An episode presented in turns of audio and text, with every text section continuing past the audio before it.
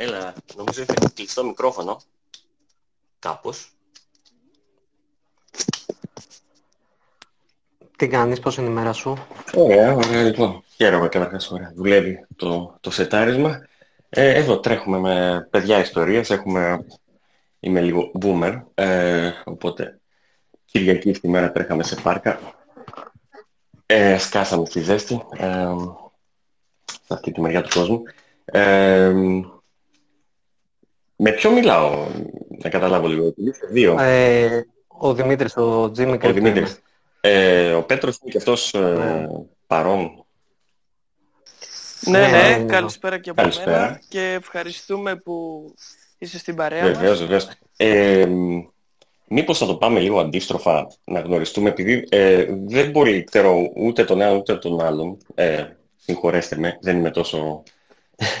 ε, δεν έχω εντρυφήσει πάρα πολύ. Ε, μήπως μπορείτε να πείτε, ας πούμε, ε, εσείς, ας πούμε, τι περίπου ε, κάνετε, τι ασχολείστε, τι δουλειά κάνετε, τι στοχεύετε, τι στόχους έχετε στη ζωή σας και τέτοια. Λίγα πράγματα, να καταλάβω λίγο το στίγμα. Ε, θα σου πω εγώ, Δημήτρη, κυρίως με trading ασχολούμαι. Ε, όχι με options. Options δεν τα, δεν τα έχω μάθει. Θέλω χρόνο για να τα μάθω. Θέλω να βρω χρόνο για να τα μάθω. Ε, η κανονική μου δουλειά δεν έχει καμία σχέση με το χώρο, με τα κρυπτο. Ασχολήθηκα από χόμπι, μου άρεσε γενικά το blockchain κτλ. Και μετά, ε, να σου πω την αλήθεια, τώρα το σπουδάζω, σπουδάζω για όλα πληροφορική. Ε, έδωσα κατατακτήριες και πέρασα ε, για να καταλάβω και λίγο καλύτερα το χώρο. Αυτά από μένα. Δεν έχω, η βασική μου δουλειά δεν έχει καμία σχέση. Α, δουλεύεις και, και σπουδάζεις ε, πληροφορική, μάλιστα. Α, εσύ μπήκες... Ε, ε, και μπαμπάς. να μπεις για το... Και μπαμπάς. Και, μπα... και μπαμπάς. και μπαμπάς είμαι όπως Όλα μαζί. Να το ξέρεις. Όλα μαζί, εντάξει. Προσπαθώ να τα Καλά, και τώρα στα γεράματα πας να μπεις για το tech. Τέλος. Ε, εντάξει, εντάξει, τι να κάνουμε. Ε, τέτοιο. Κοίτα να σου πω, πάντα δεν το είχα αφήσει ποτέ. Πάντα είχα επαφή, απλά δεν το είχα σπουδάσει το αντικείμενο. Απλά είπα να το κάνω λίγο πιο επαγγελματικά. Μάλιστα, ωραία. Και ο Πέτρος; Ε, εγώ αυτή την περίοδο είμαι στρατιώτης. Αλλά, ναι, εντάξει, άργησα να πάω λίγο. Είμαι 28, δεν είμαι τόσο μικρός. Ε, ούτε πολύ μεγάλος, τέλος πάντων. Ε, σε κανονικές συνθήκες εργάζομαι ως μηχανικός σε εταιρεία με φωτοβολταϊκά ε, και τα τελευταία χρόνια ασχολούμαι στο χώρο, με το χώρο των κρυπτονομισμάτων. Δεν είμαι trader, ε, σίγουρα δεν γνωρίζω τι είναι τα options, ε, δεν έχω μπει καν στη διαδικασία να ψάξω τι είναι για να είμαι ειλικρινής ε, γιατί ελπίζω να απαντήσει, να απαντήσεις εσείς τις ερωτήσεις που δεν θα βάλω διαγώνισμα. Ε, σχετικά με αυτά. ε, απλά θεώρησα καλό να μην μελετήσω από πριν γιατί θα ήθελα να ακουστεί ε, η άποψη κάποιου που δεν έχει επαφή γιατί πιστεύω ότι αρκετά από τα άτομα που θα ακούσουν το Space ε, δεν έχουν ιδέα όπως και εγώ τι είναι τα options.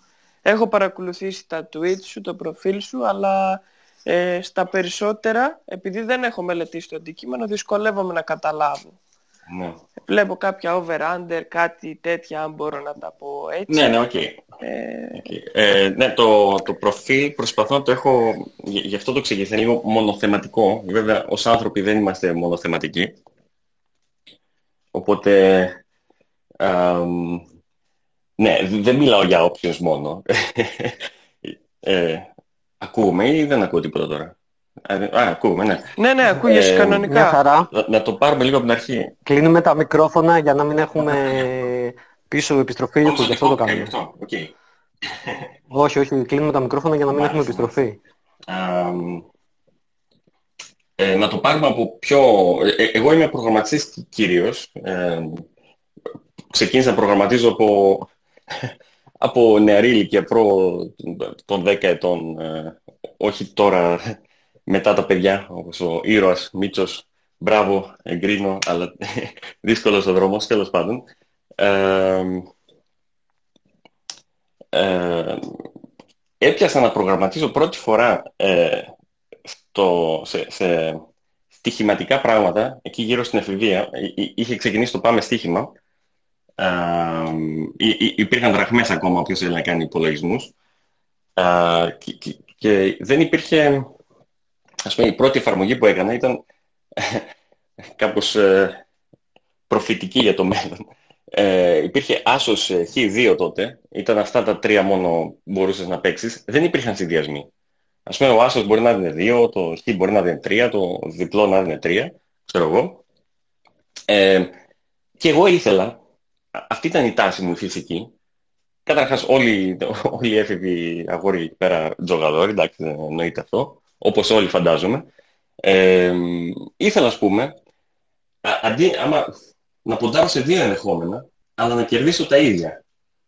Ε, οπότε έκανα μερικούς πρόχειρους υπολογισμούς πώς γίνεται αυτό ε, και το προγραμμάτισα κιόλας. Ε, και μερικά χρόνια μετά νομίζω ο ΠΑΠ το έβαλε κιόλας σαν αυτά τα, τα στοιχήματα τύπου να ποντάρεις άσο χ, ας πούμε, ή χ2 ή άσο 2 ταυτόχρονα και σου δώσει μία απόδοση. Um, και ήταν ωραίο πράγμα αυτό. Δηλαδή, ας πούμε, όταν η απόδοση είναι 2, ε, αυτό μπορείς να κάνεις να, να το αντιστρέψεις, να πεις 1 προς 2 και να πεις «Α, για να κερδίσω 2 πρέπει να βάλω μισό, ας πούμε, ευρώ». Για, ε, συγγνώμη, για να κερδίσω 1 ευρώ πρέπει να, να, να βάλω μισό ευρώ. Ε, άμα η απόδοση είναι 3, τότε 1 δια 3, για να κερδίσεις το 1 ευρώ πρέπει να βάζεις 0,33. Και μπορείς να υπολογίσεις, ας πούμε, άμα θες να κερδίσεις σε όλα τα ενδεχόμενα, πόσα πρέπει να ποντάρεις εδώ, πόσα εδώ, πόσα εδώ. Και προφανώς πάντα έβγαινε πάνω από το 1 ευρώ ε, το πόσα έπρεπε να ποντάρεις. Και αυτή είναι η γκανιότα η λεγόμενη. ναι. Με, μετά, ξέρω εγώ, τέλειωσαν οι, οι, τα εφηβικά χρόνια, μετά πήγα στο πανεπιστήμιο, γνώρισα εκεί τον, ε, τον Γιάννη που ενδεχομένως να είναι, όχι ενδεχομένως, είναι πολύ πιο γνωστός στο, στο κρυπτο Twitter, το ελληνικό, ας πούμε, το, το Γιάννη τον uh, Κρυπτόβιο. Uh, δουλεύαμε μαζί σε ένα ερευνητικό, uh, στο, στο ΙΤΕ, στο, στην Κρήτη, στο ερευνητικό τμήμα εκεί πέρα, επιστήμη υπολογιστών γενικά. Uh, άλλος μεγάλος τζογαδόρος κι αυτός. Uh, και μετά με Java ασχολιόμουν, ο οποίος είναι προγραμματιστής. Ε, το είχα εμπεδώσει αρκετά το θέμα, μετά αυτός πήγε Αμερική, γύρισε, εγώ πήγα Αγγλία, ε, μετά πήγα στην, ε, τότε γύρω στο 2010, λίγο μετά την κρίση ξεκίνησα στην Google, πήγα στην Αμερική, στην ε, Καλιφόρνια, έμεινα τρία χρόνια, μετά πεθύμισα λίγο Ευρώπη, γύρισα στην Ευρώπη και από τότε είμαι προς ε, Γαλλία μεριά, στο YouTube δουλεύω, ε, παρεμπιπτόντως. Και ναι, λοιπόν, το πρόβλημα που προέκυψε, πρόβλημα με την ε, θετική βέβαια είναι, είναι ότι ε, 2010 Google ε, ξεκινάνε και σε όλους τους εργαζόμενους ε, δίνουν μετοχές. Ωραία, οπότε χωρίς να το ξέρω, εγώ δεν, δεν ασχολιόμουν τόσο παλιά. Τότε είχα, το χόμπι μου ήταν να, να κάνω πράγματα σε Java, ας πούμε, για άλλους ανθρώπους, βιβλιοθήκες και τέτοια, με τέτοια ασχολιόμουν. Ε, βάζαν μετοχές σε λογαριασμούς, οπότε αναγκαστικά, χωρίς να το, μάλλον χωρίς να, παθητικά, χωρίς να το ξέρω, έκανα DCA σε Google. Από πολύ νωρίς, και άμα κάποιος δει τις τιμές θα καταλάβει τι εννοώ. Ε, δηλαδή, πρώτες τιμές που θυμάμαι να μου δίνουν ήταν γύρω στα 480 δολάρια, κάτι τέτοιο. αλλά μετά έγινε ένα διπλό ε, split στα 2, μετά άλλο ένα split στα 2 και ένα split στα 20, οπότε το 400 τόσο πόσο να είναι. Α, δεν μπορώ να υπολογίσω τώρα 100, 5 δολάρια κάπου εκεί γύρω. Κάτι τέτοιο. Και τώρα η τιμή είναι στα 130. Οπότε, σε κάποια φάση, προοδευτικά, όπως τα χρόνια πέρναγαν, μου δημιουργήθηκε το εξής πρόβλημα. Υπάρχει μια τεράστια μεμονωμένη θέση και κάπως πρέπει να μειώσω το ρίσκο. Διάβαζα και όλα αυτά για τα, ε, για τα index funds, για, τους, ε, για τον uh, Boggles, για diversification και όλα αυτά. Ε, αυτή η κατάσταση ήταν λάθος. Απ' την άλλη όμως, άμα απλά πήγαινα να πουλήσω, θα με δάγκωνε άσχημα η εφορία. Οπότε α, αυτή ήταν, από εκεί ξεκίνησα να κοιτάω. Options ε, να, να προστατέψω αυτή τη θέση ουσιαστικά. Βέβαια, δεν ε, μου, ε, η εταιρεία δεν επιτρέπει να παίζει κάποιες options πάνω στη συμμετοχή της εταιρείας, το θεωρούν insider trading, θεωρώ παλαβό, τέλος πάντων. Ε, οπότε ξεκίνησα να παίζω με τον Nasdaq που ήταν ψηλό, ψηλό καλό, α, ακολουθούσε σχετικά την, την Google. Α, και ναι, και κάπου εκεί είχα την επιφύτηση ότι κάτσε εσύ αυτό. Δεν είναι μόνο ε, καλό για αυτό το σενάριο. Όταν, ε, όσο περισσότερο εμβάθυνα στο, στο θέμα, συνειδητοποιούσα ότι αυτό είναι σαν το ποδήλατο, είναι σαν το ποδήλατο για το μυαλό που έλεγε ο Steve Jobs, είναι, αφορά τους πάντες και μπορούν όλοι να το χρησιμοποιήσουν για να φύγουν από, το, από αυτό το ότι έχω δύο επιλογές στη ζωή, να πατήσω το πράσινο κουμπί ή το κόκκινο κουμπί και όλοι πρέπει να χωρέσουμε κάπου σε αυτά τα δύο. Ναι, γιατί... Παρένθεση. Παρένθεση. Εκεί γύρω με το στοίχημα, αναδρομή τώρα, υπήρχε, είχα ζήσει και τον ε, έμεσα την ε, χρηματιστηριακή κρίση στην Ελλάδα το 99, ξέρω εγώ, ήμουνα στον στέκιστικό όμιλο και όλοι εκεί πέρα οι πιο όριμοι άνδρες μιλούσαν για, τα, για μετοχές όλη μέρα, δεν κάνανε τίποτα άλλο. Ε, και από τις συζητήσεις προσπαθούσα να σκεφτώ, να σκεφτώ αυτή την κατάσταση και συνειδητοποίησα ότι όλο αυτό είναι ένα zero sum game. Δηλαδή, οποιοδήποτε κέρδος για να έχει κάποιος, κάποιος πρέπει να το χάσει. Τώρα, άμα το πεις σε κάποιον τυχαίο στον δρόμο, θα του φανεί, θα πει, όχι, δεν ισχύει αυτό. Ε, μπορούν να κερδίσουν και οι δύο. Αλλά πάντα ο, όποιος και να το πει αυτό ξεχνάει κάποιον τρίτο που χάνει το άθροισμα των δύο. Ε, μπορείτε να το σκεφτείτε μετά αυτό. Αλλά είναι zero sum game. Αλλά αυτό δεν σημαίνει ότι δεν έχει νόημα ε, κάποιος να επενδύει καν.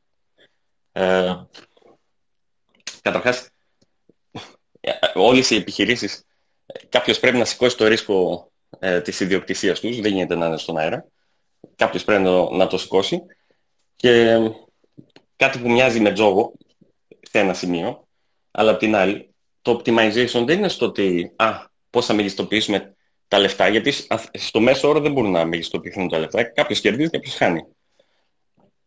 Αυτό που μπορεί όμως να γίνει να, ε, συνολικά σε όλους τους ε, traders, επενδυτές, όπως θέλει ο καθένας το λέει, είναι ο, ε, το κάθε ρίσκο, ας πούμε, την κάθε ιδιοκτησία στην τάδε επιχείρηση, στην τάδε άλλη επιχείρηση, στα κρύπτο, στο bitcoin, ξέρω εγώ, να την κρατάει εκείνος που έχει το καλύτερο στομάχι για αυτή τη δουλειά.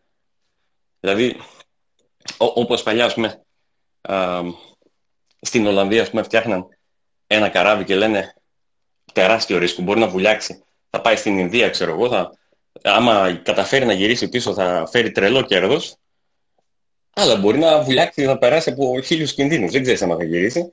Οπότε κόβαν, το, κόβαν νοερά το καράβι σε μετοχές, το μοιράζαν εκεί σε 200-100 ανθρώπους και ο καθένας είχε μία μικρή θέση σε αυτό το πράγμα.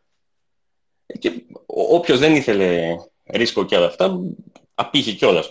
Όποιος είχε, είχε ας πούμε περισσότερα χρήματα και λέει «Ε, δεν με ενδιαφέρει, αυτό δεν θα, το, δεν θα μου λείψει άμα το χάσω, δεν θα χάσουν το γάλα τα παιδιά μου, ξέρω εγώ».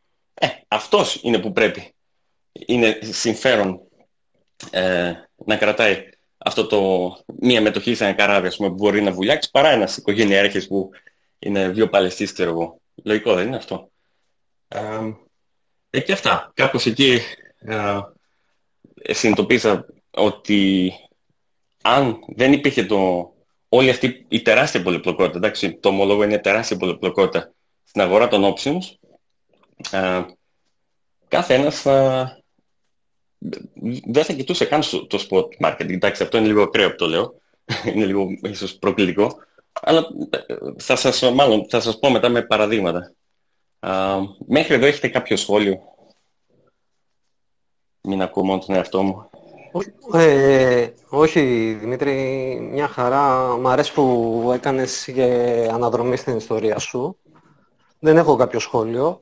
Ε, εγώ, το, εγώ σε γνώρισα στην ουσία από το κανάλι του Κρυπτόβιου, να, το, όταν έκανα το πρώτο επεισόδιο σε μια ψυχανάλυση κρυπτοαγορών.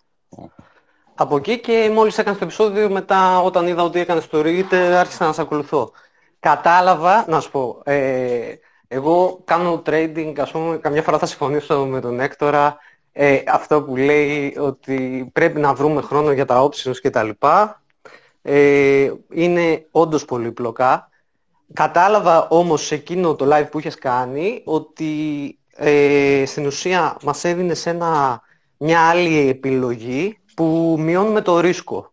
Θα ήθελα να σε ρωτήσω πώς το πετυχαίνουν αυτά τα options, δηλαδή τι είναι τα options και μειώνουμε το ρίσκο μας σε μια θέση spot σε, σε long ας πούμε του BTC ή να πάρω στα χαμηλά του BTC και να μειώσω το ρίσκο μου; Ευχαρίστως. Ε, να σημειώσω πρώτα όμως ότι ακόμα και η ορολογία είναι λάθος. Ε, όταν λέμε αγορά options, ε, option είναι η μία πλευρά του νομίσματος. Option είναι αυτό που αγοράζει κάποιος, που παίρνει κάποιος το δικαίωμα, αλλά αυτό που παίρνει είναι η υποχρέωση του άλλου. Δικαίωμα και υποχρέωση είναι δεμένα μεταξύ τους.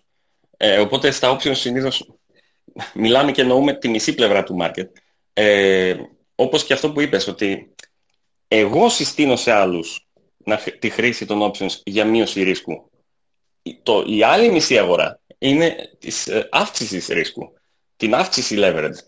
Ενώ η πλευρά που σύστηνα εγώ, συστήνω μάλλον, σε κάθε άνθρωπο, είναι ουσιαστικά να έχεις χαμηλότερο leverage από το spot. Α, πώς να το πω. Ε, ναι, απλά ας πούμε. Άμα αγοράσεις spot ή πουλήσεις spot, στο μυαλό σου μπορείς να έχεις οτιδήποτε. Μπορείς να νομίζεις ότι οι πιθανότητες είναι με το μέρος σου, έχεις διαβάσει τα TA σου, έχεις δει και τα macro, τα έχεις δει όλα και να νομίζεις ότι οι πιθανότητες είναι με το μέρος σου. Εγώ με αυτό διαφωνώ. Πιστεύω οι πιθανότητες είναι 50-50 και αυτό λέει η αγορά, οι τιμές της αγοράς. Δεν, ε, δεν υπάρχει ανισορροπία. Αν δεις τις τιμές ε, ε, στο μέλλον δεν υπάρχει ανισορροπία. Όσοι θεωρούν ότι η τιμή θα ανέβει, τόσοι θεωρούν και ότι η τιμή θα κατέβει. Ε, οπότε θεωρώ οι, αντικειμενικά, οι αντικειμενικές πιθανότητες εκ των προτέρων ε, είναι 50-50.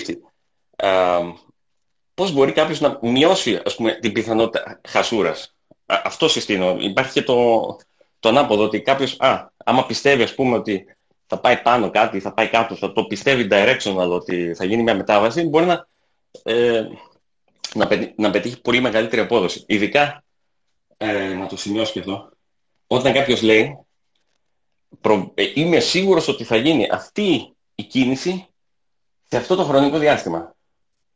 Ε, ο, ο, όποιος λέει τέτοιο πράγμα, στην ουσία λέει, ε, έχω αυτό το trade που θα μου δώσει, ξέρω εγώ, 1000 επί, αλλά δεν το παίζω για 1000 επί. Αλλά είμαι σίγουρος ότι θα βγει. Αλλά δεν το παίζω. Ε, οπότε εκεί να είστε λίγο πονηρεμένοι. Ε, γιατί υπάρχει, άμα κάποιος ξέρει και κατεύθυνση και χρόνο, ε, υπάρχει τρόπος να το παίξει με πολύ leverage οπτινικά και να πάει για τρελό κέρδος. Αλλά συνήθως δεν το παίζει γιατί δεν το πιστεύει και ο ίδιος. Δεν το πιστεύει ως απόλυτο ενδεχόμενο, ότι σίγουρα θα γίνει αυτό.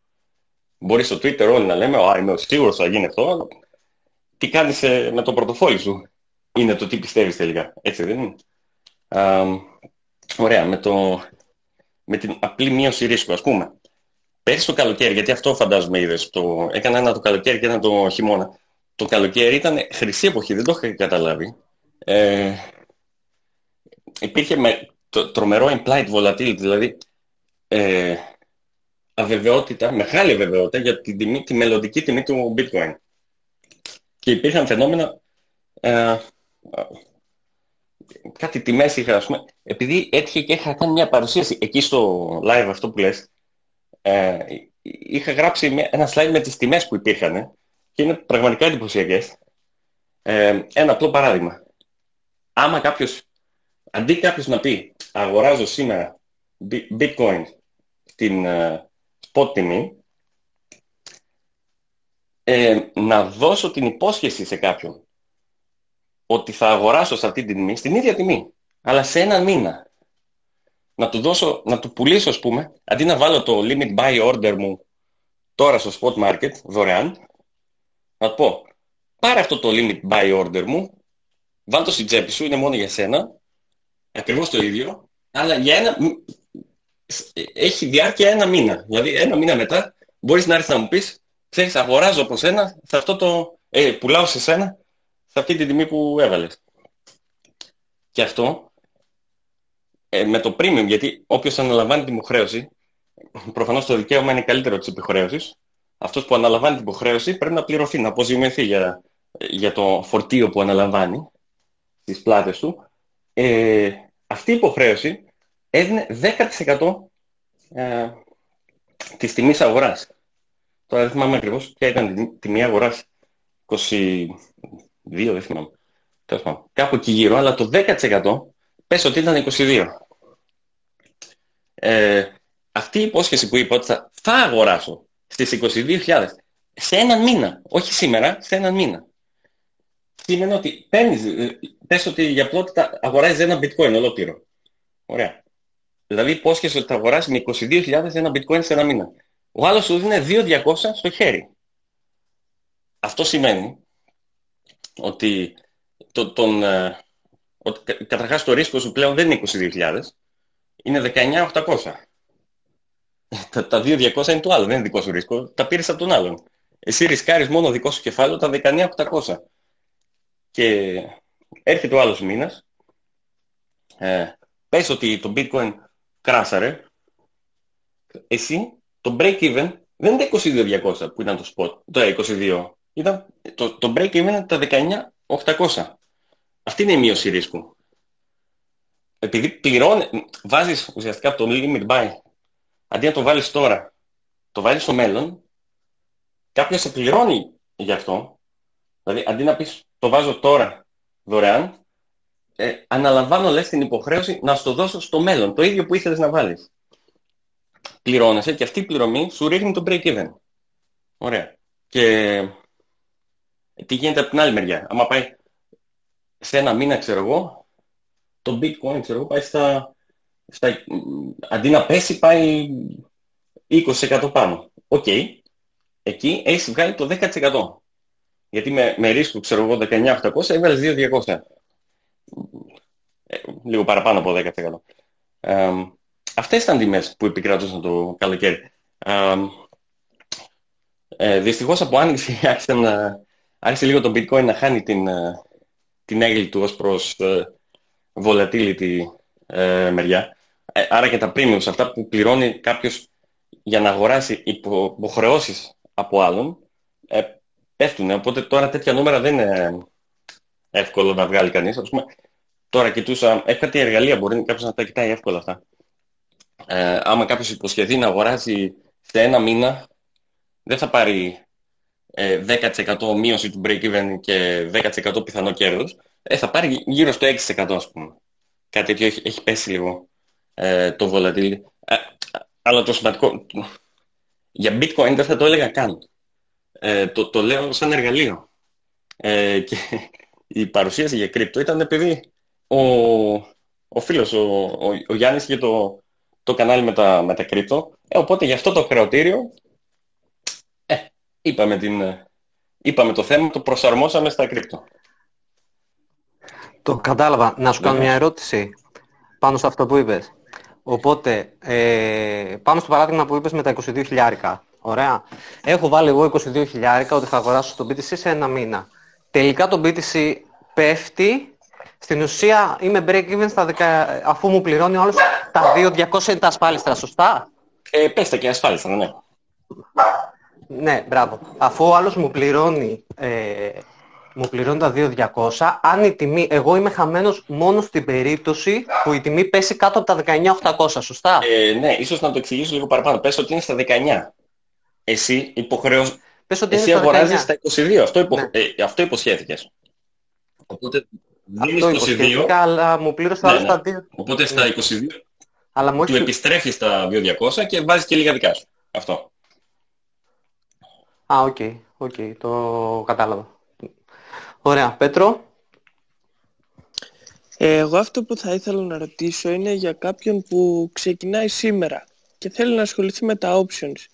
Ε, τι θα το συμβούλευες, από πού να ξεκινήσει; Υπάρχει κάποιος οδηγός που έχεις βρει, κάποιο βιβλίο που μπορεί να συμβουλευτεί, ε, να βρει κάποιον instructor, γιατί ας πούμε στο κομμάτι του trading υπάρχουν αρκετοί που αναλαμβάνουν να κάνουν ας πούμε την εκπαίδευση, να το πούμε έτσι. Υπάρχει κάτι αντίστοιχο και σε αυτό το χώρο; Ε, τι θα συμβούλευες κάποιον που θέλει να ασχοληθεί σοβαρά; Ε, ναι. Ε, δυστυχώς δεν το θεωρώ ε, καθόλου λυμένο πρόβλημα. Ε, στην πραγματικότητα, όλα τα βιβλία που έχω δει για options ε, είναι, είναι μάπα. Ε, μιλάνε απλά για τη μηχανική των, των, των συμβολέων και, και όλα αυτά. Δεν, δεν εξηγούν το νόημα.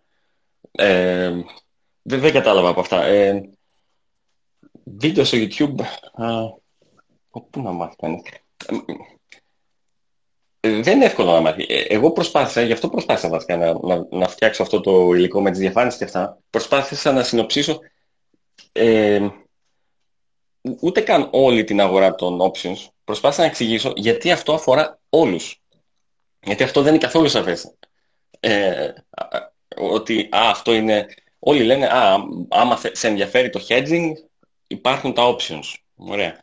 Ε, εγώ δεν λέω αυτό. Εγώ λέω ότι όποιος βάζει limit orders, δηλαδή όλοι, πρέπει να σκεφτούν το ενδεχόμενο ότι μήπως τους ενδιαφέρει, αντί να βάλουν το limit order τώρα και δωρεάν, να το βάλουν για μία εβδομάδα μετά, ένα μήνα μετά, ένα χρόνο μετά και σε ποια τιμή να το βάλουν κιόλας. Μπορεί κάποιος να το βάλει, ας πούμε, αντί να το βάλει στα 22 στο παράδειγμα που είπα, μπορεί κάποιος να είναι πιο συμπηρητικός και να πει θα, εγώ αγοράζω μόνο στα 20. Οπότε να είναι ακόμα πιο χαμηλό το break-even του. Ή να, να, να, πει εγώ αγοράζω μόνο στα 15. Και πάλι να πάρει κάποιο, ε, κάποιο, κάποια αποζημίωση, κάποιο ασφάλιστρο, ας πούμε. Premium. Ε, ή κάποιος να είναι πιο bullish και να πει εγώ αγοράζω σε ένα χρόνο στα 30, δηλαδή ξέρω εγώ 50% πάνω. Ε, και να πάρει πολύ, πολύ πράγμα στο χέρι ε, και να ελπίζει ας πούμε ότι α, άμα φτάσει στα 30 όχι απλά θα, θα κρατήσει όλο, όλο το premium που πήρε και δεν θα υποχρεωθεί καν να, να αγοράσει.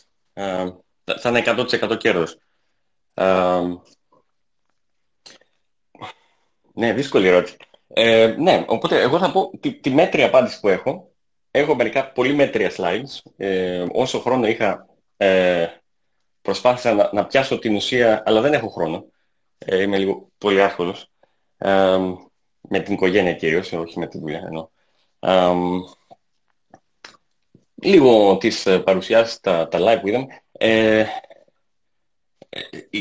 Tasty, tasty, πώς λέγεται, Tasty Live, ένα κανάλι στο YouTube, είναι λίγο options junkies, ε, που από εκεί κάποιος μπορεί να μάθει πολλά πράγματα, αλλά, αλλά, αλλά εκεί είναι λίγο πιο α, ακραίοι. Α, δεν είναι ακριβώς για... Ναι, δεν είναι για αρχάριους. Ναι, τι λέω, δεν είναι για αρχάριους. ναι, οπότε αυτό εγώ θα, θα πω τα δικά μου. Τις διαφάνειες τις έκανα ακριβώς για αρχάριους. Ε, εξηγούν το βασικό use case των options που αφορά τους πάντες, δηλαδή να μειώσεις το break-even σου, να μειώσεις το ρίσκο, θυσιάζοντας ουσιαστικά ένα... Ε, βάζοντας ένα καπάκι στο max gain, αντί να, να αγοράσεις πούμε, bitcoin και να πεις άμα ανέβει 200% κερδίζω 200% ουσιαστικά λες εγώ είμαι ευχαριστημένος και με ένα 30% και βάζεις ένα όριο εκεί και αυτό το 30% ε, αυξάνει το κέρδος σε κάθε ενδεχόμενο κάτω από το 40%. Ε, καταρχάς αυξάνει τις πιθανότητες να φτάσεις στο, πόσο είπα, 30%, αυξάνει τις πιθανότητες να φτάσεις στο 30% γιατί φτάνεις πιο γρήγορα. Δεν χρειάζεται το bitcoin να φτάσει να κάνει συν 30% για να πάρεις εσύ συν 30%. Εσύ μπορεί να, να πήρες 10% σε premium, το bitcoin να κάνει άλλο ένα ε, 20% και με αυτό το 20% και το 10% premium να πάρεις το 30% που ήθελες. Και με αυτό το premium επίσης να σου ρίχνει και το break even από το 0 ε, από, το spot, από τη spot τιμή να είναι μείον 10% ας πούμε κάπου εκεί. Ε, αυτό. Ε, ε, τα παραπανίσια από αυτό αφορούν λίγους, όντως. Υπάρχουν τρελά πράγματα που μπορεί να κάνει κανείς. Ένα από αυτά τα τρελά είναι αυτά το, τα over και τα under στοιχήματα που ε, έφτιαξε ένα εργαλείο που τα δείχνει για bitcoin. Και if, υπάρχει το if, μην το ξεχνάμε. Ε, αλλά ναι, αυτό είναι το πιο βασικό. Το, το, ο μηχανισμός του, της μετατόπισης του limit buy, limit sell στο μέλλον. Και υπ' αυτή την έννοια, ε, μου αρέσει να λέω ότι το spot market είναι μια ε, υποπερίπτωση του options market. Δηλαδή οτιδήποτε μπορείς να κάνεις στο spot market, μπορείς να το κάνεις και στο options market, ίσως με λίγο πιο πολύπλοκο τρόπο. Ε, ναι, ποιος δεν αφορά ίσως να πω. Ε, άμα κάποιος είναι μόνο scalping και θέλει να μπει και να βγει, ξέρω εγώ, σε, σε μία μέρα, ξέρω εγώ, ή σε λιγότερο, ε, δεν έχει νόημα. Ε, γιατί σε όλη αυτή την... Ε, στα οψιονικά θέματα, ε, σημαντικός παράγοντας είναι, ο πιο σημαντικός παράγοντας είναι και ο χρόνος. Η διάρκεια. Όσο μεγαλύτερη διάρκεια, τόσο μεγαλύτερα τα premiums. Ε, άμα ο χρόνος είναι σχεδόν μηδενικός, ε, τότε δεν διαφέρει καθόλου το spot market. Ε, και ούτε υπάρχει νόημα πολύ να κάνει κάποιος να προσπαθήσει να κάνει scalping με options, γιατί κινούνται πιο αργά από τη spot αγορά. Οπότε ναι, άμα είναι κάποιος ε, πολύ γρήγορος ε, trader, δεν έχει νόημα. Ε, οπότε, αν ακούει ο Εκτοράκος, ίσως ο Εκτοράκος να μην είναι κατάλληλος, δεν ξέρω, ή κάποιος άλλος ε, που είναι γρήγορη, γρήγορα μπιστόλια ή swings ε, λίγων ημερών. Αλλά για μακροπρόθεσμος, που κάνουν το, τοποθετήσεις μακροπρόθεσμες, δηλαδή μου, μου τρελαίνει. Δηλαδή, βλέπω ανθρώπους να... Ε, άλλος, ας πούμε, είναι μπουλη στην Τέσλα, ας πούμε, γιατί θα μπω στην Τέσλα. Και πάει και αγοράζει μετοχές. Σε, όταν υπάρχει τόσο μεγάλο volatility, δηλαδή πραγματικά πρέπει ο άνθρωπος να πάει να το αρμέξει. Να πει, δεν μου αρέσει, δεν, δεν με ενδιαφέρει να βγάλω πάνω από 50% κέρδος. Να έχουμε ένα μέτρο και στην ε, απληστία. Να πει, δεν το θέλω, πάρ' το εσύ. Θα βρεθεί κάποιος DJ στο Wall Street Bets να το αγοράσει. Πάρ' το. Καλή τύχη στην ελπίδα σου να γίνεις ε, ζάμπλουτος από ένα trade. Μπορεί να σου κάτσει, δεν ξέρω. Του δίνεις το υπόλοιπο και εσύ αυξάνεις την πιθανότητα να ε, και κατά πολύ να κερδίσεις και αυξάνεις και το κέρδος σε όλα τα προηγούμενα ενδεχόμενα από αυτό που ελπίζει ο DJ. Αυτά. Ωραία. Ε, έχεις αναφέρει ότι η βασική στρατηγική που πιο κερδοφόρα στρατηγική που μπορούμε να έχουμε είναι το short put. Α, όχι, αυτό δεν το έχω αναφέρει. Όχι, όχι, όχι. Ε, όχι. Ε, μια, μια ε, σημαντική τότε... παρατήρηση. Όχι πιο κερδοφόρα. Όλες οι στρατηγικές έχουν το ίδιο expected value. Ε, αυτό εννοούσα πριν, ε, είναι zero sum game. Αλλά okay, ψυχολογικά okay, okay. Το, στον άνθρωπο, σε όλους τους, ε, όποιος θέλει, όποιος αγοράζει οτιδήποτε, δεν μπορεί παρά ε, να αφορά όλο αυτό, ότι ρε παιδί μου, πώς είναι το μέγιστο κέρδος που θέλεις. Είναι πραγματικά άπειρο; Άμα είναι πραγματικά άπειρο, OK, okay, δεν είναι το short που για σένα. Άμα υπάρχει κάποιο όριο που λες, θέλω να, να βγάλω τόσο της εκατό. 30, 50, 100.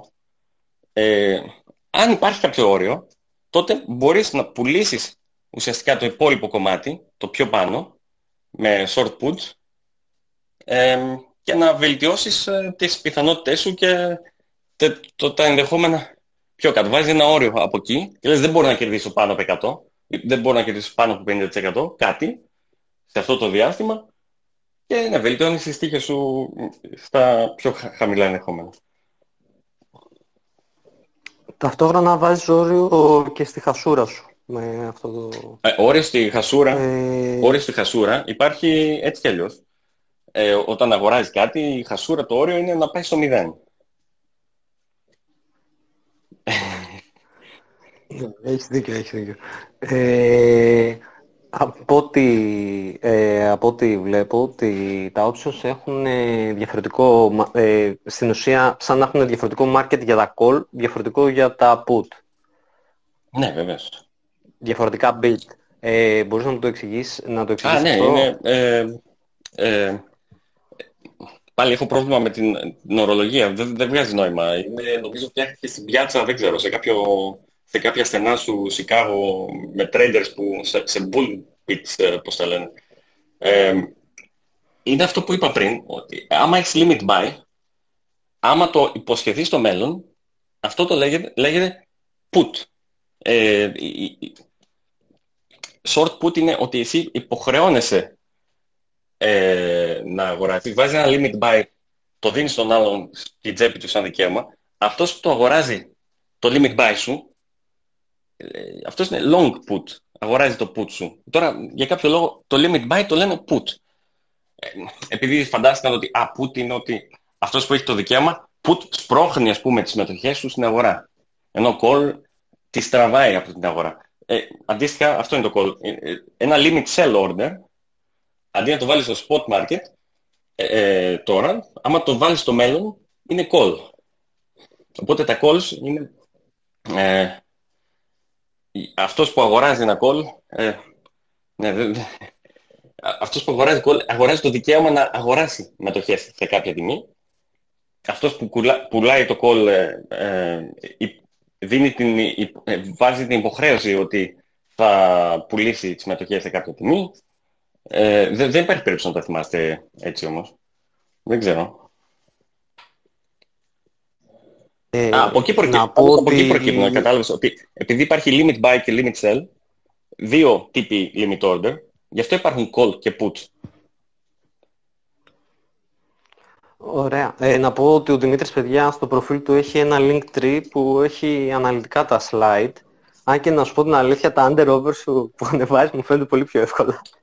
Πέτρο, θες να ρωτήσεις την επόμενη ερώτηση; Ναι, θέλω να πω κάποιες ερωτήσεις που έχουν κάνει τα παιδιά στα σχόλια. Ε, ξεκινώντας με τον Εκτοράκο που ανέφερε και νωρίτερα.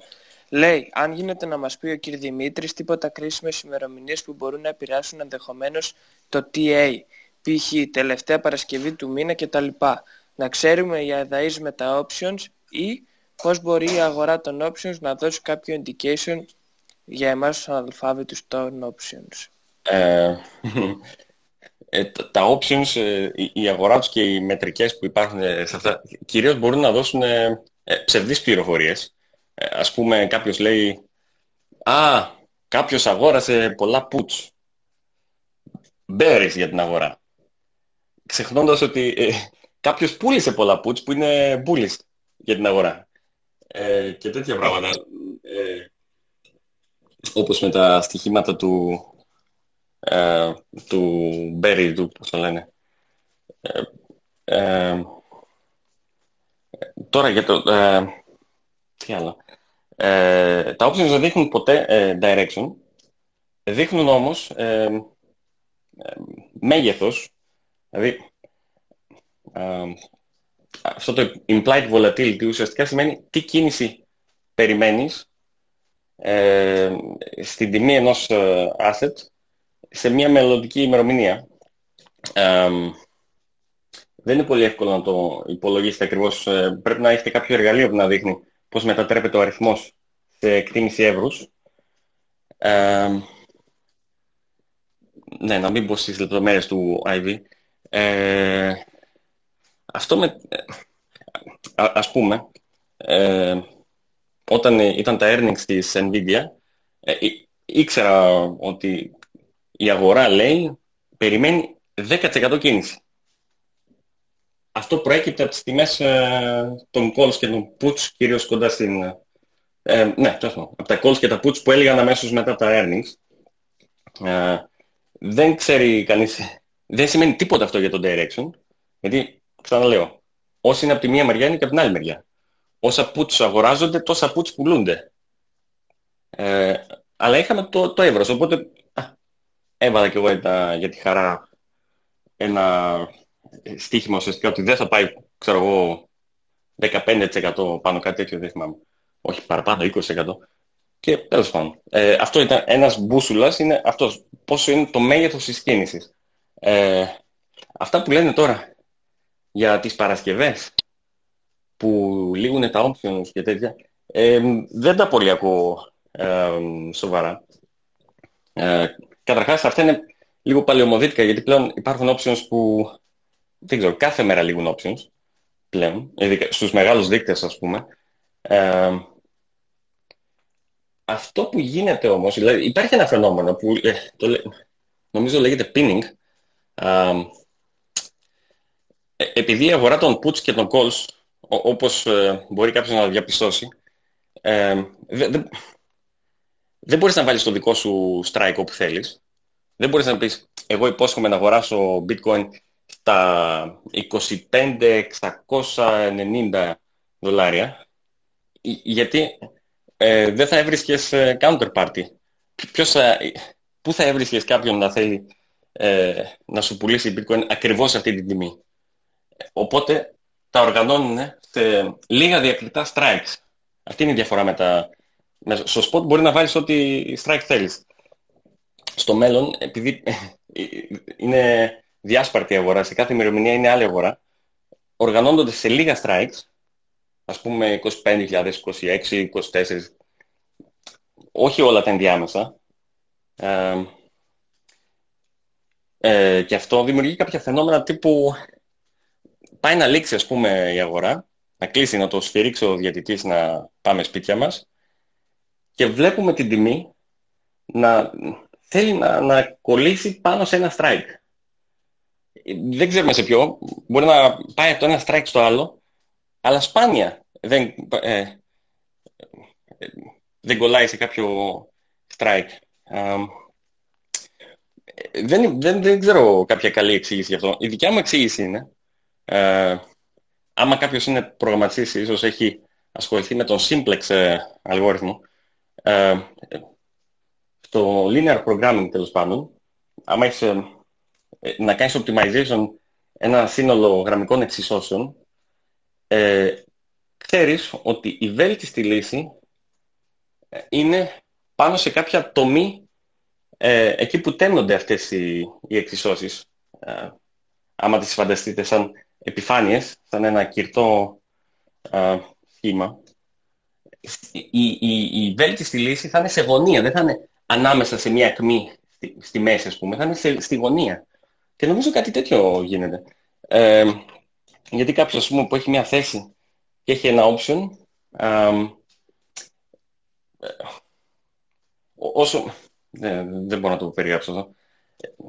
Είναι και λίγο ψυχανέμισμα, δεν είμαι σίγουρος ότι, ότι αυτή είναι η πραγματική εξήγηση. Απλά πιστεύω ότι επειδή έχουν θέσεις και έχουν και options σε αυτές τις θέσεις, ε, η χασούρα κάποιον και η, το κέρδος κάποιον μεγιστοποιείται ακριβώς στα strikes, ε, υπάρχουν κάποια arbitrage που το οδηγούν εκεί πέρα την τιμή. Αλλά, ναι, strikes υπάρχουν πολλά, οπότε δεν έχει τόσο σημασία όλο αυτό. Δεν χρειάζεται να το καταλάβει κανείς. Ε, ούτε κάποιο direction ε, υπάρχει σε αυτές τις μαγικές ημερομήνες, οπότε αυτά. Δεν, δεν έχω κάτι άλλο να πω γι' αυτό. Και μάλλον είπα πάρα πολλά. Ωραία, κάτσε να δω γιατί έχουμε και άλλες ερωτήσεις. Με, ε, ρωτάει ο 50 με την υποχρέωση αγοράς αυτών των συμβολέων που μπορούμε να πούμε ότι κλειδώνουμε το κεφάλαιό μας για μια συγκεκριμένη χρονική περίοδο. Αν θέλουμε να χρησιμοποιήσουμε αυτό το κεφάλαιο, αυτή την περίοδο τι loss έχουμε, το πρώτο κομμάτι, και το δεύτερο κομμάτι, sorry, ε, το spread loss, το spread, ε, spread loss αλλάζει σε άλλο επιδετικό προϊόν; Το spread loss, α, το, ε, α, το κόστος το, το bid ask αυτό, βεβαίως, φυσικά, εξαρτάται από τη ρευστότητα. Θα απαντήσω στο δεύτερο γιατί είναι πιο εύκολο. Ε, ας πούμε σε προϊόντα όπως ο SPY, ο Nasdaq, ε, S&P και τέτοια, ε, options θα βρεις πάντα στο mid range και το bid ask είναι πάρα πολύ στενό. Δηλαδή συνήθως cents διαφορά. Δηλαδή κάποιος λέει ξέρω εγώ, σου δίνω 3.200 δολάρια και ο άλλος λέει, εγώ θέλω 3.201 δολάρια. Τέ, τέτοια, τέτοια στενότητα. Οπότε εκεί το κόστος δεν έχει, α, είναι αμεληταίο. και σε, ε, τώρα σε κρύπτο δεν είναι ακριβώς αυτή. Υπάρχει λίγο μεγαλύτερο εύρος. Ε, αλλά ναι, όσο πιο ανεπτυγμένη είναι μια αγορά, όσο περισσότεροι παίκτες, τόσο καλύτερες τιμές υπάρχουν. Ε, η πρώτη ερώτηση ε, ναι, εξαρτάται ε, με ποιον βάζεις, ε, ποιον broker έχεις, ε, με ποιον βάζεις το, τα, τα συμβόλαια, με, ποιος, με ποιον αναλαμβάνεις την υποχρέωση. Ε, ας πούμε, εγώ έχω interactive brokers ε, ως επιτοπλίστων. Αυτό που συμβαίνει είναι ότι όταν αναλαμβάνω μια υποχρέωση, ας πούμε, να αγοράσω κάτι, να δώσω 20 σε κάτι σε τάδε τιμή ε, δεν με υποχρεώνει καν να έχω 20.000. Μου λέει, ε, για αυτή την υποχρέωση βλέπω τις πιθανότητες ποιες είναι. Ε, θέλω να έχεις και εγώ αυτή τη στιγμή να έχεις 5.000. Ε, στο χειρότερο ενδεχόμενο, στο χειρότερο απολύτως ενδεχόμενο, αν πάει η τιμή στο 0, θα σου ζητήσει να έχεις φυσικά το πλήρες ποσό που υποσχέθηκες. Okay, οπότε ε, το margin μπορεί να αυξηθεί κιόλας, αλλά έχει ένα άλλο όριο στο, στο σύνολο που, της υπόσχεσής σου. Ε, οπότε, ε, αλλά αν αφήσουμε αυτή τη λεπτομέρεια, τι κάνουμε, έστω ότι εμείς είμαστε συντηρητικοί τελείως και δεν θέλουμε να χρησιμοποιήσουμε ε, να, αυτή τη λεπτομέρεια που είπα ότι α, μου ζητάει 5.000, άρα τις άλλες 15.000 ε, κάνω ό,τι θέλω. Έστω ότι εμείς θέλουμε να έχουμε 20.000 εκεί πέρα, να περιμένουμε. Ε, δεν χρειάζεται να είναι μετρητά. Απλά χρειάζεται η αξία να είναι εκεί, ως collateral. Γιατί α, μπορεί να είναι οτιδήποτε, μπορεί να είναι και μετοχές, ε, οτιδήποτε, ε, ομόλογα. Ε, εγώ ας πούμε αυτό που κάνω τώρα στο περιβάλλον με τα θετικά και ψηλομεγάλα επιτόκια, είναι όταν εισπράττω το premium, ε, το βάζω σε ομόλογα. Γιατί ξέρω πούμε, ότι αυτό το, το premium για αυτό το συμβόλαιο α, είναι για ένα-ενάμιση χρόνο μετά, ας πούμε. Δεν θα το χρειαστώ τώρα. Α, βάλω εκεί να το κίζεται. Ε, θα μπορούσα, ας πούμε, να αγοράσω και μετοχές με αυτό το πράγμα. Ε, βέβαια, αυτό έχει ρίσκο, γιατί μπορεί να πέσει η αξία του, του κεφαλαίου και να πει, α, άμα πέσει παραπάνω και δεν έχεις ε, margin, μπορεί να σου πει, α, ρευστοποιώ τη θέση σου για να μην χάσω εγώ λεφτά. Ο broker να σου πει αυτό, να μην χάσει λεφτά η πλατφόρμα εξαιτίας σου. Ε, τώρα, αυτό στις παραδοσιακές αγορές της, ε, με γραβάτα και όλα αυτά, τους καλοντημένους, σε μαγαζιά τύπου Bybit και όλα αυτά τα κρυπτοανταλλακτήρια, ε, εκεί είναι πολύ περιορισμένα τα πράγματα ε, από όσο ξέρω, ας πούμε η Bybit δεν τη χρησιμοποιώ. Από εκεί παίρνω δεδομένα για αυτά τα στοιχήματα που βάζω, επειδή τα δίνουν δωρεάν, αλλά δεν τη χρησιμοποιώ, δεν έχω καν λογαριασμό. από όσο ξέρω, όχι απλά δεν μπορείς να τα χρησιμοποιήσεις το collateral που παίρνεις, ε, ε, δεν το κίζεται κιόλας. Ε, σου κλέβουν και τον τόκο. Κατάλαβες, οπότε είναι λίγο, είναι λίγο σκέτσι η φάση. Ε, και ναι, δηλαδή άμα κάποιος θέλει να παίξει ε, bitcoin και μάλλον bitcoin μόνο, δεν έχει πολύ νόημα να είναι σε αυτές τις πλατφόρμες.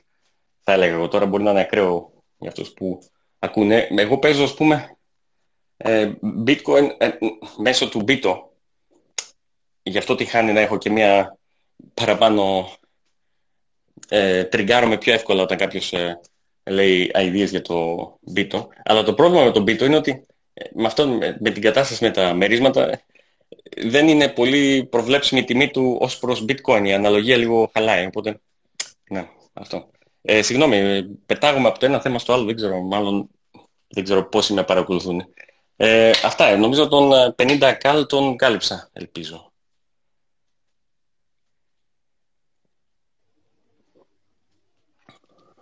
Ε, Πέτρο. Ωραία, να πω μια ακόμα ερώτηση γιατί έχουμε αρκετές. Ε, αυτή τη φορά από τον Τζόκερ λέει γιατί να πεις ότι θα αγοράσεις μια τιμή μελλοντικά από τώρα και να μην αγοράσεις μελλοντικά με spot; Ε, μελλοντικά με, με spot εννοεί future ας πούμε. Να αγοράσεις, να, να υποχρεωθεί. Ε, ε, μπορεί, ε, αν εννοεί αυτό, δεν ξέρω. Μελλοντικά με spot, τι εννοεί ρε παιδιά; Μήπως εννοεί με το, με το spot που χρησιμοποιούμε στα κρύπτο; Ε, α, μήπως εννοεί να πάει στο μέλλον και να αγοράσει μελλοντικά σε εκείνη την τιμή. Εγώ αυτό καταλαβαίνω, δεν ξέρω. Τζίμι, εσύ; Και εγώ αυτό καταλαβαίνω. Ότι γιατί να αγοράσω τώρα, να βάλω την υπόσχεση ότι θα αγοράσω τώρα και να μην αγοράσω μετά κατευθείαν spot. Όποτε και να αγοράσεις spot, ναι, όποτε και να αγοράσεις spot, ε, το ίδιο ρίσκο θα έχει. Ε, ε, λάθος. Τις ίδιες πιθανότητες ε, κέρδους θα έχει, 50-50 θα είναι. Δηλαδή, άμα αγοράσει 6 μήνες, μπορεί η τιμή να είναι πολύ πιο ακριβή και να έχει αγοράσει πολύ πιο ακριβά. Άμα είναι πιο χαμηλά, μπορεί να είναι πιο χαμηλά. Αλλά πάλι, όποτε μπει, μπορεί να πάει πιο κάτω, μπορεί να πάει πιο πάνω. Ε, ενώ, άμα πεις, ε, ε, είναι η οπτική, ε, πες ότι αυτός έρχονται οι 6 μήνες και λέει θα αγοράσω τώρα, ωραία. Και εγώ τότε θα του πω, τότε που πάει να μπει, θα του πω, είσαι σίγουρος θες να το βάλεις τώρα και δεν θες να το βάλεις. Δηλαδή, αυτά τα λεφτά που τα βάζεις τώρα, δεν θες να πάρεις και ένα premium, ε, να μειώσεις το break-even σου και όλα αυτά, αφού θα αγόραζες που θα αγόραζες αυτή την τιμή. Αυτό θα του έλεγα. Ε, είσαι σε μια φάση πας να αγοράσεις, ωραία. Πας να αγοράσεις αυτή την τιμή. Εκείνη τη στιγμή που πας να αγοράσεις, γιατί δεν σκέφτεσαι το ενδεχόμενο. Α, αντί να αγοράσω, που θα το αγόραζα και θα έδινα αυτά τα λεφτά και θα ρίσκαρα αυτά τα λεφτά, άμα δώσω την ίδια υπόσχεση σε έξι μήνες, θα έχω μικρότερο ρίσκο. Φυσικά δεν είναι τζάμπα χρήμα. Αυτό που χάνει στο, με το δεύτερο ενδεχόμενο είναι ότι από κάποιο όριο και πάνω θα τον συνέφερε να έχει αγοράσει spot όντως, προφανώς. Γιατί ε, όταν βάζεις υπόσχεση αγοράς, ε, ξέρω εγώ, την τιμή της spot ή 5% πιο πάνω ή 5% πιο κάτω, δεν έχει σημασία, το, το 100% του κέρδους ε, το παίρνεις όταν η τιμή είναι από αυτή την τιμή που διάλεξες και πάνω, όποια και αν είναι. Ε, τι ήθελα να πω τώρα, την μπερδεύτηκα. Ε,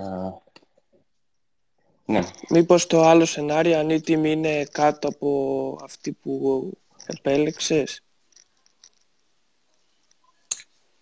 Όχι, νομίζω, κατάλαβα τι, τι ρωτούσα. Απλώς ε, ήθελα να συμπληρώσω κάτι και το, το ξέχασα τώρα. Νομίζω την ουσία την, την έπιασα. αυτό προσπαθώ να πω ότι να μην συγκρίνει με το, με το μέλλον τι θα κάνεις στο μέλλον. Τη στιγμή που πας να αγοράσεις, αυτό, αυτό είναι το, το ένα σημείο σύγκρισης. Εκεί που πας να αγοράσεις, να ρωτήσεις τον εαυτό σου. Καλύτερα να βάλω αυτά τα λεφτά τώρα μέσα για να έχω μέγιστο κέρδος άπειρο ή ας πούμε να υποσχεθώ ότι θα δώσω αυτά τα ίδια λεφτά στο μέλλον και να έχω μέγιστο κέρδος ας πούμε εκατό πες, 20% αλλά με καλύτερες πιθανότητες. Να, με μεγαλύτερες πιθανότητες να το πιάσω αυτό το 20% και μικρότερες πιθανότητες χασούρας. Αυτή είναι η ερώτηση. Όχι να συγκρίνουμε με το «Α, ε, το, θα βάλω τώρα την υπόσχεση για το μέλλον και θα συγκρίνω με κάποιον που δεν είχε απόφαση σήμερα να αγοράσει. Κατάλαβες, συγκρίνω αυτόν που θέλει να αγοράσει σήμερα με το να δώσει σήμερα πάλι την υπόσχεση για το μέλλον. Αυτά, αυτά τα δύο να συγκρίνουμε. Αυτό.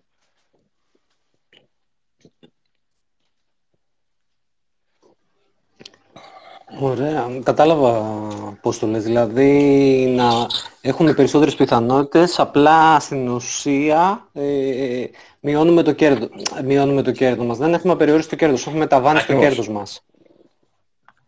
Ε, να σε ρωτήσω κάτι λίγο πέρα από τα options. Ε, αν δεν κάνω λάθος, είχες δώσει μια συνέντευξη στο κρυπτάκια, σωστά; Είχες πει ότι ε, από τα κρύπτο είμαι περαστικός. Ε, τι γνώμη έχεις για, γενικά για τα κρυπτονομίσματα; Θα ήθελα να μου πεις τη γνώμη σου.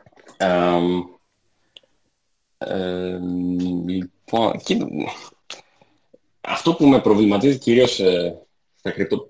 Δεν μπορώ να πω. Ε, μάλλον το πάρω έτσι. Κρύπτο ψιλοέμαθα από τον Γιάννη. Okay ε, που ξεκίνησε να εξηγεί bitcoin, να εξηγεί ethereum, να εξηγεί cardano και όλα τα άλλα. Ε, στην αρχή η απλοϊκή μου άποψη ήταν α, ακριβό το, το proof of concept, το proof of work, ε, παλιά τεχνολογία, άρα ε, σίγουρα κάποιο καινούριο θα είναι καλύτερο. Ε, αυτό, με μισό λεπτό σκέψης, όχι πιο μεγάλη σκέψη από αυτό.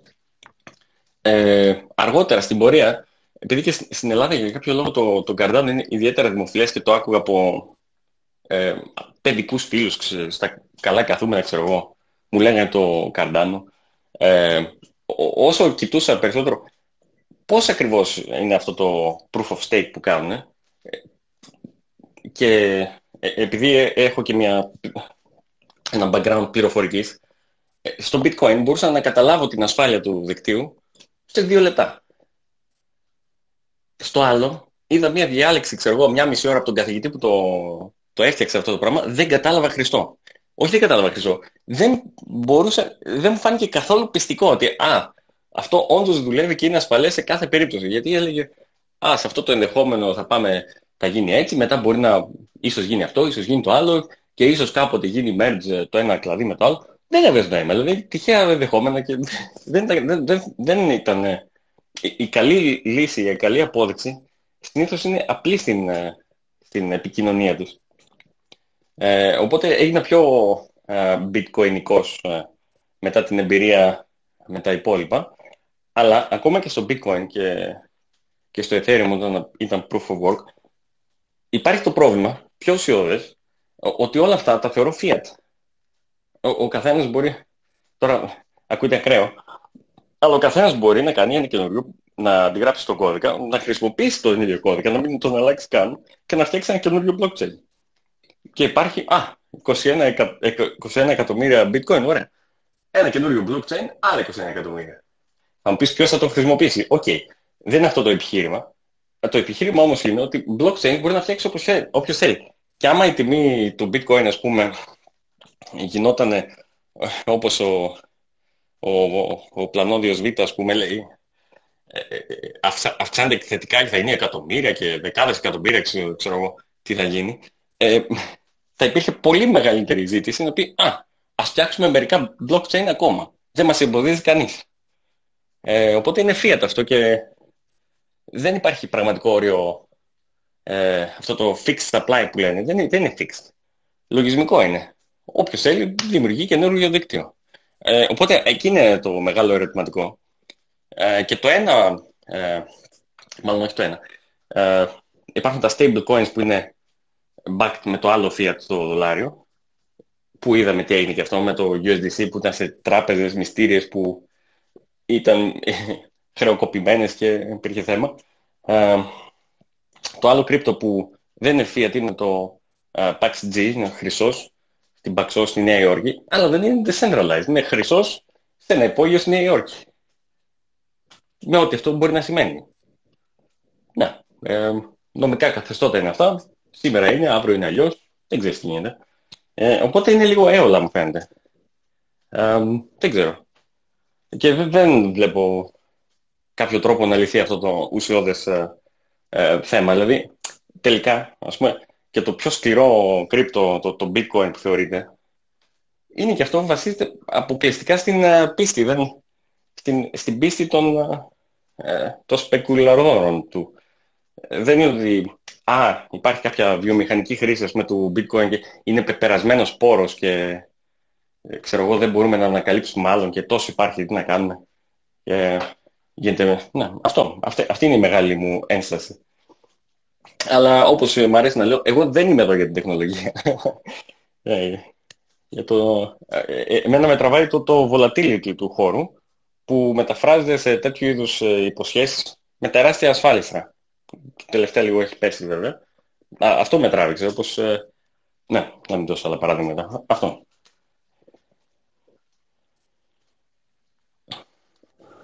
Τέλεια. Ε, νωρίτερα ο Δημήτρης, ο Τζίμι, ε, είπε μια ερώτηση του 50 Κάλο, ο οποίος συνέχισε μετά την απάντηση που έδωσες και λέει το κεφάλαιο αυτό ε, μπορεί να χρησιμοποιηθεί εκτός αγορών τύπου σε επιχείρηση αν γίνεται δηλαδή να τα βγάλουμε εκτός πλατφόρμας και αν ε, μπορούμε ε, σε τι loss. Ε, δεν είναι θέμα loss. Ε, είναι θέμα ότι ε, όταν δίνεις μια υπόσχεση, ε, εντάξει, να την τιμούμε ρε παιδιά, εντάξει. δεν, δεν μπορείς να, να, να πάρεις το collateral και να φύγεις. άμα το κάνεις και θες να αφήσεις μια υπόσχεση για κάλυπτη, ε, ε, σε κάποιο βαθμό ο broker είναι, λέει, α, εν μέρει ακάλυπτη, εντάξει, σε αφήνω να έχεις margin τόσο. Αλλά από ένα σημείο και μετά θα σου πει κάτσε παιδί μου, εσύ δεν έχεις πολύ ακάλυπτη και θα, θα την κλείσει τη θέση. Αυτό θα είναι. Ε, ε, και άμα την κλείσει τη θέση σημαίνει ότι ε, για να αυξηθεί η απέτηση margin σημαίνει ότι η τιμή πάει εναντίον σου. Γι' αυτό αυξάνεται. Δηλαδή για να σου κλείσει τη θέση σημαίνει ότι έγινε πιο πιθανό να χρειαστείς αυτό το collateral από πριν. Ε, άρα η τιμή πάει εναντίον σου. Ε, έβαλες ένα στοίχημα και πλέον είναι πιο πιθανό να χάσεις από όσο ήταν πριν. Ε, οπότε με κάποιο λόγο θα υπάρχει, σίγουρα, άμα γίνει ρευστοποίηση. Ε, δεν ξέρω ποιο. Εξαρτάται. Αλλά εντάξει, παιδιά. Ε, ελπίζω να μην βγάλει κανείς το συμπέρασμα ότι ναι, να πάρει premiums και να το βάλεις σε επιχείρηση, παιδιά. Εντάξει, αυτό είναι λίγο ακραίο. Ε, συγχαρητήρια στον 50 για την ε, φαντασία, την άγρια φαντασία.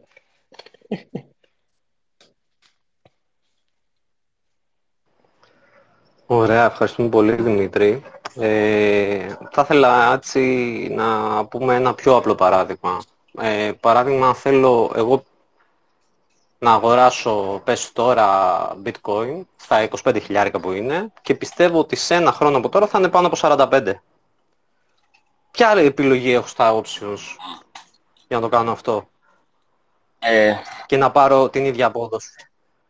Να πάρω μια απόδοση παρόμοια. Ε, ναι, δεν είναι πολύ ε, ζουμερό ε, όλο αυτό.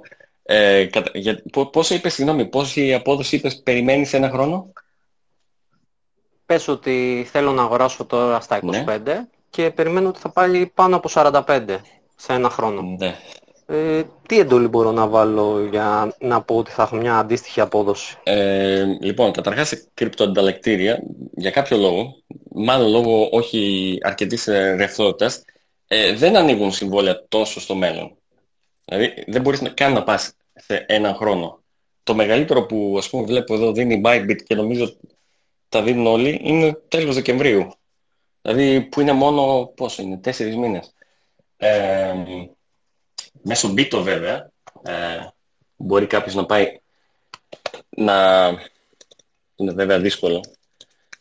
Ε, μέσω του ETF του, του Bito σε ένα χρηματιστήριο μπορεί να πάει και να δει για να δούμε σε ένα χρόνο. Uh, Μάρτιος, Ιούνιος, εδώ. Uh, 40%. Uh, ε, το άλλο που είπα είναι ότι έχει πέσει πολύ το, το, το implied volatility ε, για το bitcoin.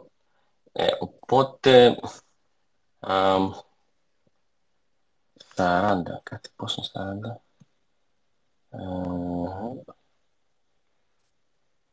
Ε, συγγνώμη, 40 είπες, ε. Αν τα πούμε 18 εδώ. 45 είπα, 40 βάλε. για να πάρω μια αντίστοιχη. ναι. Κάτσε να μην σου πω νούμερα στην τύχη, γι' αυτό προσπαθώ λίγο να το κοιτάξω. Ε, ωραία, αυτό περίπου είναι 40. Ναι, αυτό δεν δίνει, δεν δίνει πολύ. Ε, δίνει, ας πούμε, ένα break-even ε, στο μείον 8%. Ε, δηλαδή αρχίζεις να χάνεις από το μείον 8 αντί από το 0, που είναι λίγο για ένα χρόνο, και σου δίνει ας πούμε ένα 10% παραπάνω απόδοση, ε, ε, λάθος. Σου δίνει το 40% ε, γύρω στο 30%. Άμα κάνει το bitcoin 30% εσύ παίρνεις 40%. Φτάνεις πιο γρήγορα στο 40%. Ε, ναι. Παλιά δεν ήταν έτσι αριθμοί, ήταν ε, πιο, πιο μεγάλα νούμερα. Ας πούμε...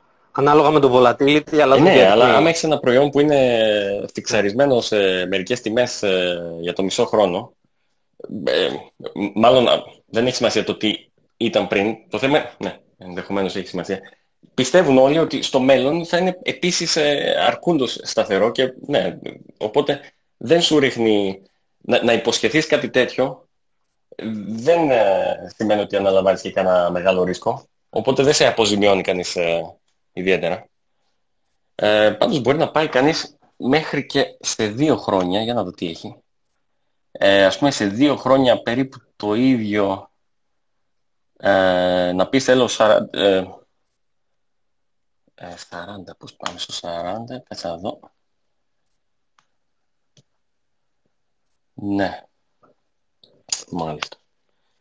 Ε, στο 40% ας πούμε σε δύο χρόνια ε, μπορείς να το βγάλεις άμα το bitcoin ας πούμε κάνει κάπου πόσο να 20% κάτι τέτοιο. 20-25. Ε, κάπου εκεί γύρω και σου δίνει break even ε, μείον 20%. Με μεγάλο αστεράκι βέβαια. Ε, αυτό είναι το πρόβλημα. Ε, ε, να σου ξαναπώ τα νούμερα μάλλον, ε, όπως είναι χωρίς την περιπλοκότητα. Ε, αν θες να κερδίσεις 40% σε δύο χρόνια, ε, τότε αρκεί το Bitcoin να ανέβει 13% και έχεις και break even 20% κάτω. Ε, πώς φαίνεται σαν παράδειγμα; Δηλαδή δεν χρειάζεται να, κάνει, δεν χρειάζεται να κάνεις συν 40% για να βγάλεις 40%. Χρειάζεται να κάνεις 10, ε... ε, πόσο είπα, 12-13%. Break even έχω δηλαδή αν ε, βρεθεί, για να το εξηγήσουμε και στα παιδιά, αν τελικά βρεθεί η τιμή σε δύο χρόνια στα 20 χιλιάρικα, εγώ έχω break even εκείνη τη στιγμή, γιατί είμαι 20% κάτω. Ε, ναι. Ναι, ναι. Από εκεί και κάτω χάνεις. Ε, άρα είμαι στα λεφτά μου. 20, ναι. Αν είμαι στα λεφτά μου. Ναι. Ωραία. Οπότε το έφερα αυτό το παράδειγμα για να δείξουμε στα παιδιά ότι ναι, μεν μπορεί να μην έχω την ίδια απόδοση, αλλά ε, ακόμα και σε break even να βγω, παίρνω πίσω τα λεφτά μου. Ε, σε δύο χρόνια, αν πάει στα 20 χιλιάρικα. Πέτρο. Μια στιγμή. Άμα γίνει... Συ... Συγγνώμη. Άμα το bitcoin δεν ανέβει πάνω από 40%, ε, έχεις μεγαλύτερη απόδοση έτσι. Δηλαδή, για να κερδίσεις 40% από long σε bitcoin, πρέπει να ανέβεις 40%. Ωραία, εγώ δεν σου είπα αυτό. Σου είπα ότι ε, βάζοντας μια μελλοντική υπόσχεση αγοράς, μπορείς να βγάλεις το 40% πιο νωρίς, αρκεί το bitcoin να είναι συν 15% στη μελλοντική ημερομηνία. Α, OK. Okay. Δηλαδή, okay. Το... Χάνεις, το opportunity cost θα ήταν άμα το bitcoin ανέβει, ας πούμε, 50% και εσύ κερδίζεις μόνο 40%. Αλλά για, για να σε φτάσει ο, σε κέρδος ο, αυτός που αγοράζει long τώρα στο spot, πρέπει να πάει ε, στο 40%. Εκεί σε φτάνει. Μέχρι πιο πριν, αυτός θα είναι χαμένος σε σχέση με σένα. Εσύ θα βγάζεις περισσότερα. Ε, ναι, αυτά δεν, ε, δεν εξηγούνται ακριβώς ε, ε λεκτικά. Ε, το κατάλαβα. Και, και γι' αυτό η ερωτήση μας μπορεί, επειδή δεν έχω, δεν έχω ασχοληθεί με options, να σου πω την αλήθεια, γι' αυτό και η ερωτήση μας μπορεί να σου φαίνεται χαζές, αλλά ε, παράδειγμα, αν εγώ ε, θέλω να κλείσω το στοίχημα πιο μπροστά μπορώ να το κάνω ή πρέπει να το κλείσω ακριβώς την ημερομηνία που έχω ορίσει. Βεβαίως μπορείς. Ε, με, άμα δώσεις μια υπόσχεση μπορείς να την αγοράσεις πίσω από κάποιον άλλον και ουσιαστικά έτσι ε, ε, πατσίζεις. Ε, όπως κάποιος σήμερα μπορεί να κάνει trade ε, το συμβόλαιο τέλος Δεκεμβρίου, έτσι θα μπορεί και αύριο και μεθαύριο και μεθαύριο το ίδιο συμβόλαιο. Ε, άμα δώσω μια υπόσχεση, ουσιαστικά είναι short, ε, θεωρείται short η θέση, δηλαδή είμαι στο μείον ένα. Άμα δώσω και άλλη τέτοια υπόσχεση, είμαι στο μείον 2. Άμα θέλω να την κλείσω, πρέπει να αγοράσω 2 για να πάω στο 0. Ε, οπότε, πάντα γίνεται να κλείσει η θέση. Ε, το θέμα είναι βέβαια ε, με τι τιμή γίνεται; Γιατί, ε, α, παρεπιπτόντως να εξηγήσω το, το, το, thumbnail, ε, γιατί μπορεί να μην είναι προφανές, μάλλον δεν είναι προφανές. Αυτό το θ που έχω στο thumbnail του, στο Twitter, στο X, ε, είναι το πόσο ε, χάνει η αξία μιας υπόσχεσης μελλοντικής με την πάροδο του χρόνου, μιας μέρας συγκεκριμένα. Πόση αξία χάνει; Ε, άμα δώσεις μια υπόσχεση, υπόσχομαι να αγοράσω, ξέρω εγώ, κάτι σε τάδε τιμή. Το θ είναι ότι σε μια μέρα, άμα περάσει μια μέρα, πόση μικρότερη αξία έχει αυτή η υπόσχεση; Και αυτό για σένα που την έδωσες στην υπόσχεση είναι κέρδος. Γιατί άμα πούμε, θες να κλείσεις την υπόσχεση, απλά την αγοράζεις πίσω για την ίδια τιμή πλην το θ, άμα η τιμή του underline είναι ίδια. Ε, δηλαδή το θ είναι το κέρδος αυτών που δίνουν υποσχέσεις καθαρά από την πάροδο του χρόνου, άμα η τιμή του underline είναι ίδια. Ε, βέβαια η τιμή του underline ε, δεν μένει ίδια. Ε, οπότε υπάρχει από εκεί μια μεταβολή. Ε, άμα υποσχεθείς να αγοράσεις στις 10.000 και η τιμή πάει πάνω, σημαίνει ότι γίνεται πιο πιθανό να κερδίσεις, να, να μην χρειαστεί να αγοράσεις να, και να κρατήσεις το premium ε, πλήρως. Ε, γιατί και περνάει χρόνος και η τιμή πάει προς την άλλη μεριά, οπότε όλα καλά. Ε, άμα όμως η τιμή πέφτει, κερδίζεις από την πάροδο του χρόνου, χάνεις όμως από την πτώση της τιμής, γιατί ξαφνικά, άμα πέσει πολύ τιμή, μπορεί να γίνει συμφέρον στον άλλον να αγοράσει από σένα την τιμή που υποσχέθηκες και εσύ να, να, να αναγκαθείς, επειδή υποχρεώνεσαι, να αγοράσεις μια ε, ασύμφορη τιμή. Ε, οπότε έτσι προσπαθώ να συνοψίσω πώς κινείται η αξία ενός, ε, ε μιας υποχρέωσης ενός option. Ε, όσο περνάει ο χρόνος διαβρώνεται και όμως είναι και η τιμή. Άμα πάει υπέρ σου η τιμή κερδίζει, άμα πάει ε, εναντίον σου μπορεί να χάνεις. Οπότε όταν θες να κλείσεις το στίγμα επηρεάζεσαι από αυτά τα δύο.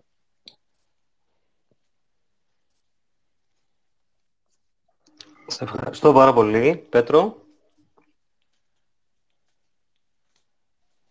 Ε, λοιπόν, να προχωρήσω σε άλλη μια ερώτηση του φίλου του Θοδωρή που λέει αν έχεις πει να βάλεις αγορά σε 5 μέρες να ανέβει 10% το BTC και σου δίνει 900% αν συμβεί. Π.χ. 27K να πάει 29,7K στα 27 που είμαστε σε τι τιμή σε ρευστοποιεί; Ε, συγγνώμη, μιλάει για... Ε, ε, δεν το έχω μπροστά μου. Ε, μιλάει για στοίχημα τύπου over ή δεν κατάλαβα. Ε... Δεν, έχει τόσο σημασία. Ε, είπε να υποσχεθείς να αγοράσει. Ε, ναι, πρέπει να το ξανακούσω, συγγνώμη. Λέει, αν έχεις πει να βάλεις αγορά σε 5 μέρες να ανέβει 10% το BTC και σου δίνει 900% αν συμβεί. Π.χ. 27K να πάει 29,7K. Στα 27 που είμαστε, σε τι τιμή σε ρευστοποιεί; Ε, νομίζω δεν το περιγράφει καλά, αλλά μιλάει για over στοίχημα. Δηλαδή θέλει να πάει σε 5 μέρες να πάει στα 29K, ξέρω εγώ. Ε, ναι, αλλά τι σχέση έχει το 10% που λέει; Ε, εννοεί την άνοδο περιγράφει, γιατί δεν έβγαζε νόημα. OK, okay. ναι. Ναι, ε, ναι, αυτό... ναι, ναι. Ε, λογικά ναι. είναι over, okay. Ε, σε, σε καμία. Θα το ρευστοποιούσε κάπου. Ε, για τέτοιου τύπου στοιχήματα, ε, αυτή είναι η ουσία του over-under. Έχω α, το εργαλείο αυτό με τα πολλά χρώματα, ίσως έχετε δει, με τις αποδόσεις τις uh, στοιχηματικές. Ωραία. Ναι, ναι, ναι. Ε, αυτά βασίζονται ουσιαστικά είτε αγοράζεις είτε πουλάς ένα συγκεκριμένο εύρος της τιμής, ας πούμε από τα 29 μέχρι τα 29.500 ε, το, το ρίσκος είναι ε, σαφές από το άνοιγμα της θέσης. Ε, δηλαδή για ένα bitcoin ε, το εύρος θα έχει ρίσκο μέχρι 500 δολάρια. Να το πω ε, παραδείγμα, fixed. Δεν υπάρχει ρευστοποίηση. Άμα έχεις, ε, ο μόνος τρόπος να ρευστοποιηθείς είναι να δεν έχεις ούτε... Το, να το περιγράψω. Είναι defined risk, δεν υπάρχει... Δεν είναι margin αυτό ξέρεις από πριν το ρίσκο σου και ό,τι και να πάει, όπου και να πάει η τιμή, το ρίσκο σου είναι συγκεκριμένο, δεν αυξάνεται. Ούτε μειώνεται. Ε, ε, ναι. Πάντως 10% σε 5 μέρες δεν υπάρχει καν, δεν το παίζει κανένας. Ε, δεν υπάρχει καν απόδοση στο εργαλείο μου. Ε, ναι, η μεγαλύτερη over σε σε πέντε μέρες είναι, άμα κάποιος ποντάρει θα πάει πάνω από τα 28 ε, και η απόδοση είναι 45,9. Δηλαδή να κάνει επί 45. Ε, ακραίο, εντάξει. Ναι. Ε, ναι. Θέλετε να πούμε μόνο για options; Δεν έχει κανένα άλλο θέμα. Ε, Ήθελα εγώ να σου κάνω μια ερώτηση με Να πω και εγώ κάνω θέμα. Ναι, για πες. Ε, ήθελα να σου κάνω αν πιστεύεις, επειδή... Ε, ήθελα να σου ρωτήσω τα συγγνώμη λίγο παιδιά, συγγνώμη. Ε, αν πιστεύεις ότι είμαστε σε φούσκα. Αυτό ήθελα να σου ρωτήσω. Α, ε, ε, ναι, δεν έχω ιδέα. Ε, δηλαδή, Παλιά μπορεί να πίστευα ότι έχω μία άποψη για την αγορά. Ε, τώρα προσπαθώ να με εκπαιδεύσω ότι δεν έχω άποψη για την αγορά. Δηλαδή φούσκα... Ε, γιατί φούσκα ε, τη, τη μετράς με, με δολάριο και ε, είναι δύο... Ε, όλα είναι κινούμενα στην οικονομία. Δεν υπάρχουν σταθερές να πεις έχω αυτό το σταθερό μέτρο εδώ πέρα για να μετρήσω κάτι. Όλα είναι κινούμενα. Δηλαδή άμα μετράς τις τιμές και λες οι τιμές ανεβαίνουν Α, ανέβηκαν πάρα πολύ. Μπορεί να μην είναι πάρα πολύ. Μπορεί το, το δολάριο εκεί να έχει καταπέσει τόσο πολύ. Ποιος ξέρει, με τόσο τύπομα, με τόσο νέα δολάρια που έρχονται, προσπαθούν να τα μαζέψουν, να τα μαζέψουν και να, οι τιμές να είναι λογικές. Δεν, δεν γνωρίζω. Μακάρι να γνώριζα. Σε ευχαριστώ που απάντησες. Η αλήθεια είναι ότι θα ήθελα να σου πω θα πρέπει να το σκεφτείς μήπως να φτιάξεις κανένα κανάλι να εξηγείς τα όψη γιατί υπάρχουν αρκετά παιδιά που ενδιαφέρονται αλλά δύσκολα βρίσκεις. Ε, ναι, άμα ήμουν άνεργος θα, θα, θα άνοιγα αλλά ε, είμαι software engineer στο YouTube όπως είπα στην αρχή είναι, και έχω και οικογένεια με πλήρης οικογένεια ε, δεν χωράει πραγματικά, ε, δηλαδή και, και, και, αυτά το λίγα που έκανα είναι, έπρεπε να κάθομαι μετά τα μεσάνυχτα ε, για να γράψω λίγο κώδικα. Δεν είναι εύκολο, ε, δυστυχώς. Ε, το κατα... Σε κατανοώ πλήρως, το κατανοώ και αλήθεια το πιστεύω ότι η οικογένεια είναι, πρέπει να είναι η βασική μας ε, πα, πάντως, προϋπόθεση και όλα πάντως θα συμπληρώσω, μερικές φορές είμαι παρορμητικός. Ας πούμε, όταν είδα με την Nvidia ε, να ξεπετάγεται κάπου εκεί στα 400, όχι, 380, τότε μου φαινόταν αδιανόητα ε, και, και αδικαιολόγητα μεγάλη αύξηση ε, και πήγα να παίξω ας πούμε το... Α, στη γάμη πάει στα 500. Και τελικά, ε, γιατί είχε ξεκινήσει ξέρω αρχή της χρονιάς ε, πόσο, 120 κάπου εκεί γύρω. Ε, εκεί, να ορίστε, σκεφτόμουν, α, αυτό σίγουρα θα είναι φούσκα, πρέπει να παίξω από την άλλη μεριά από εξ αρχής ας πούμε, από principle το θεωρώ παράλογο, θα το παίξω ανάποδα. Και ορίστε, ας πούμε, τα, τα έγλυφε τα, τα 500 και αναγκάστηκα να, να βάλω υποσχέσεις, να κάνω κάτι μανούβρες και εγώ, αμυντικές και εγώ. Και... Αλλά ήταν ωραία περίπτωση η Nvidia, γιατί αυτό που λένε κάποιοι ότι είναι σε, σε ένα εύρος που απλά ψάχνει η τιμή να βρούμε πού είναι η πραγματική τιμή, κανείς δεν ξέρει ποια είναι η πραγματική τιμή. Ε, η οψιονική αγορά εκεί πέρα είναι πάρα πολύ ενδιαφέρουσα. Δηλαδή, όσο ενδιαφέρουσα έβρισκα το, το bitcoin πέρσι, η πρόπερση. Ε, δηλαδή, ε, να μοιράζουν χιλιάρικα για ενδεχόμενα τύπου «Α, θα ανέβει στα 800 η Nvidia» που στην αρχή του έτους ήταν στα 120, ανέβει στα 800 και θα ε, πάρει χιλιάρικα για να μας υποσχεθείς ότι θα μας πουλήσεις Nvidia στα 800. Δηλαδή αυτοί θέλουν να κερδίζουν από 800 και πάνω να ανέβει η Nvidia για να κερδίζουν. Ε, τέτοιες αγορές απολαμβάνω να υπάρχουν και πολλοί ντετζέν από την άλλη μεριά. Αυτό. Τώρα στο bitcoin δυστυχώς έχουν, έχουν πέσει λίγο τα πράγματα. Θέλει λίγο πιο suspense, λίγο πιο κάτι, πιο δράμα, δεν ξέρω. Αυτά από τη μεριά Τα options δηλαδή είναι μια πολύ καλή επιλογή όταν έχουμε volatility, είτε είναι μετοχή είτε είναι κρυπτο. Ναι. Αυτό. Ε. Καταλαβαίνω. Ε, μια ερώτηση που ήθελα να σου κάνω έτσι λίγο πιο προσωπική. Εσύ με τα options, ε, πώς, άρχισες, ε, πώς τα έμαθες, ε, σε έμαθε κάποιος φίλος σου και άρχισες να ασχολείσαι και να τα διαβάζεις; Όχι ρε. Και να τα μαθαίνεις ή έφαγες τα μούτρα σου μόνο σου τυχαία και τα ξεκίνησες; Όχι. Ε, Τυχαία σε εισαγωγικά, έτσι. Ε, θα ξεκίνησε να το δοκιμάζεις. Όχι, όχι; Ε, δεν, δεν είμαι σίγουρος. γύρω στο 2015 για κάποιο λόγο ε, μάθαινα για όλα τα παράγωγα που υπάρχουν. Δεν θυμάμαι καν γιατί. Πιο μετά όμως,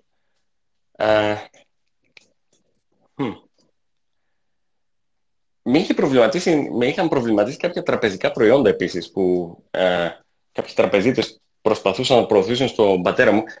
Ε, μου έκαναν εντύπωση, λέω, πώς τα κάνω αυτά τα πράγματα. Πούμε, μια τράπεζα έλεγε ότι ε, βάλε τα λεφτά εδώ και θα κερδίσεις άμα πάει συν 5 ή πλην 5 αυτός ο δείκτης. Και να ρωτιόμαι πώς γίνεται να το κάνω αυτά και να... ή να παίξει το αντίθετο, να κερδίσεις άμα δεν πάει εκεί ο δείκτης. Ε, από κάποια τυχαία τέτοια πράγματα άρχισα να, ε, να έχω μια αίσθηση τι, περί τίνος πρόκειται. Και μετά ξεκίνησα όταν είχα ε, αποφασίσει ότι κάτι πρέπει να κάνω, το είπα και στην αρχή, ε, από τις συμμετοχές που μου, που μου έδινε η δουλειά, συσσωρεύονταν, ουσιαστικά DCA για ξέρω 10-12 χρόνια, ε, σε μια μεγάλη θέση. Ε, προσπαθούσα να πουλήσω λίγο τις ε, τελευταίες που είναι σε υψηλή τιμή εκτίσεις, αλλά οι προηγούμενες είναι σε πολύ χαμηλή τιμή, τιμή εκτίσεις και δεν μπορώ να, κλείσω εύκολα και χωρίς τύψη στη θέση, γιατί ε, ο έφορος της γειτονιάς μου θα, θα, θα, θα με εξασκήσει. Ε, ε, οπότε προσπαθούσα κάπως να προστατεύσω αυτή τη θέση. Αυτό ήταν το σενάριο που ε, ξεκίνησα για options. Να καταλάβω πώς μπορώ να τα χρησιμοποιήσω για να προστατεύσω μια συγκεκριμένη θέση. Αυτό ήταν το ένα ψάμα.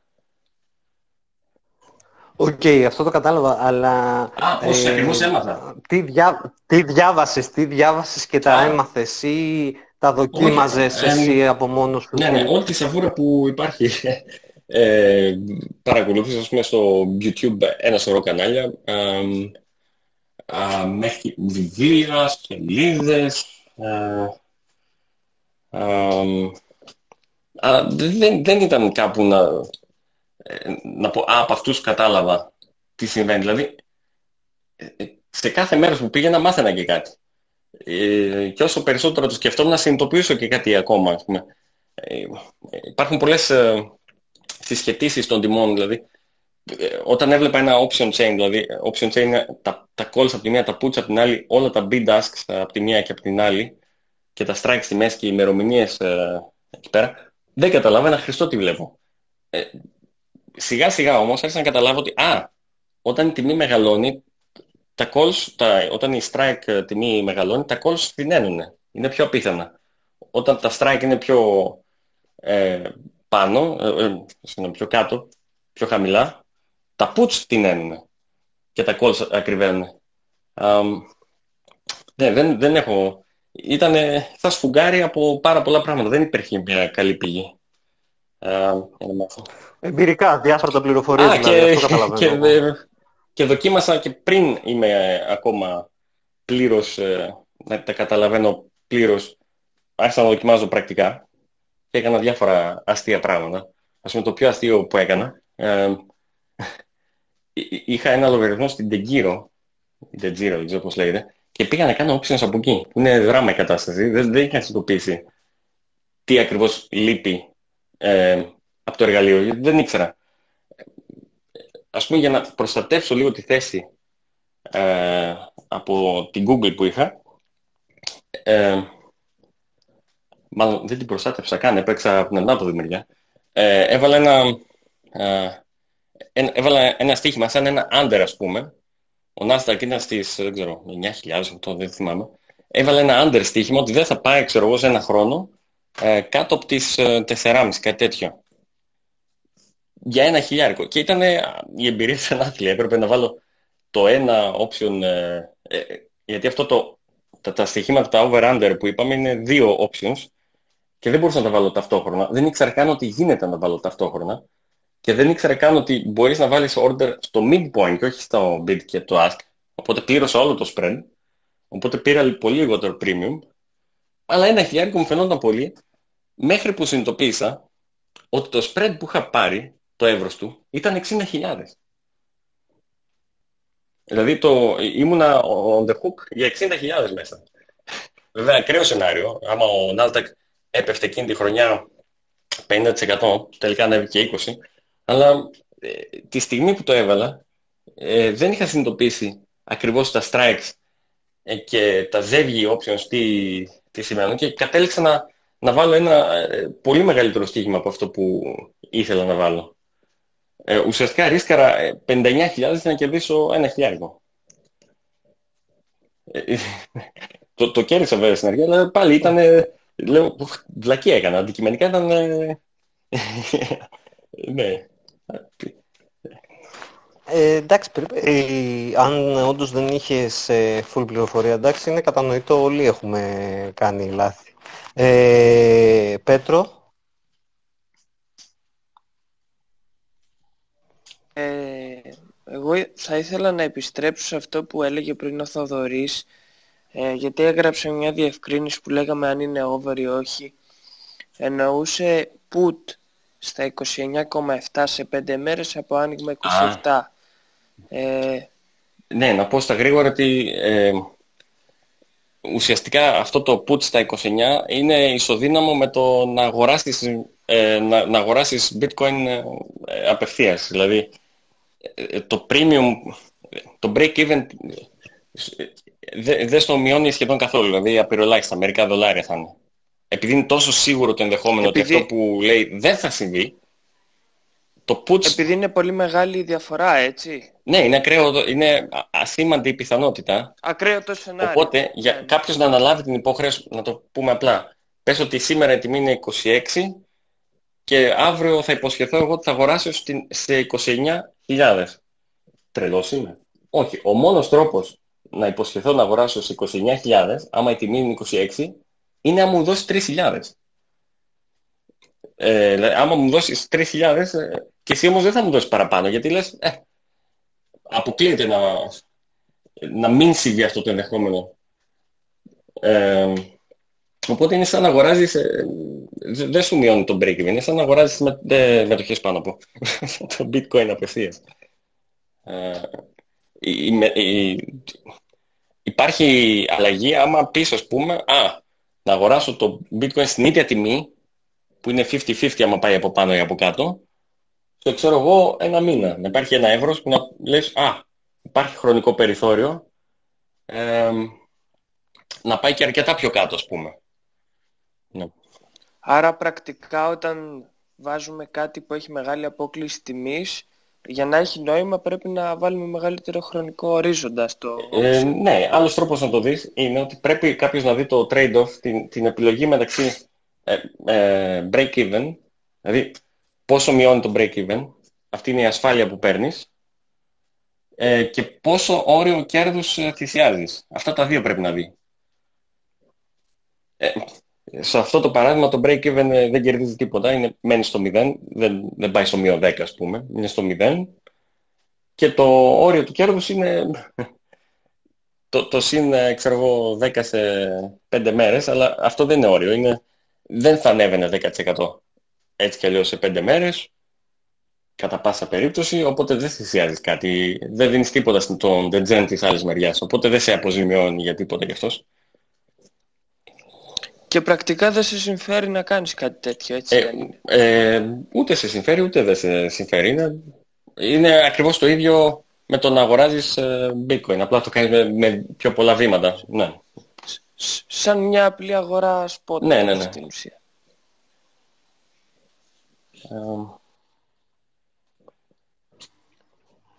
Ευχαριστούμε πολύ, ε, Δημήτρη. Ε, ε, επειδή έχει περάσει και μια μισή ώρα, ε, θα ήθελες να, να συμπληρώσεις, μπράβο, αυτό θα ήθελα να σου μια πω. Μια τελευταία σκέψη, ναι. Ε, με αυτό θα ήθελα να... Ε, με αυτή τη σκέψη στο μυαλό των ε, ακροατών θα ήθελα να τους αφήσω, ότι εκεί έξω πολλοί ακούμε, πολλοί έχουν πίστη ότι αυτές είναι οι πιθανότητες, οι άλλες είναι οι πιθανότητες, α, αυτό το trend έχει λίγο ρίσκο, εκείνο έχει μεγάλο ρίσκο. Ε, στην πραγματικότητα, ε, δηλαδή, μπορεί να πιστεύει κάποιος ότι έχει φοβερές πιθανότητες, αλλά οι αντικειμενικές πιθανότητες της αγοράς είναι εκεί. Και λένε ότι μπαίνεις, βγαίνεις, είναι 50%.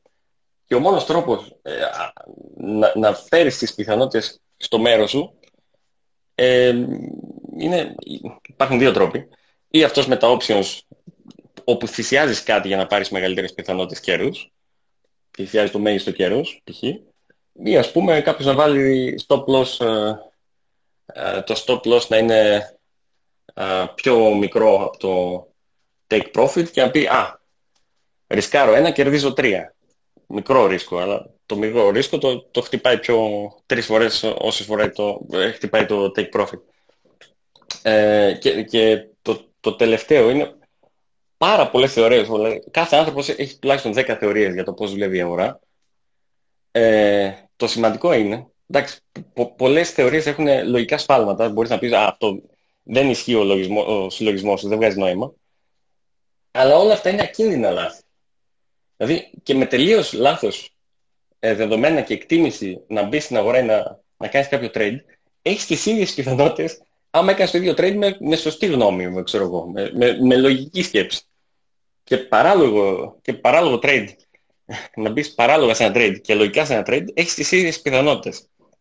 Οπότε ε, είναι ο, ο, ο ένας τομέας της ζωής που ο καθένας μπορεί να έχει όσο λάθος άποψη θέλει ή όσο σωστή άποψη θέλει και δεν τον επηρεάζει καθόλου. Οπότε, μάλλον γι' αυτό, γι αυτό έχουμε τόσες πολλές απόψεις, επειδή δεν κοστίζει τίποτα.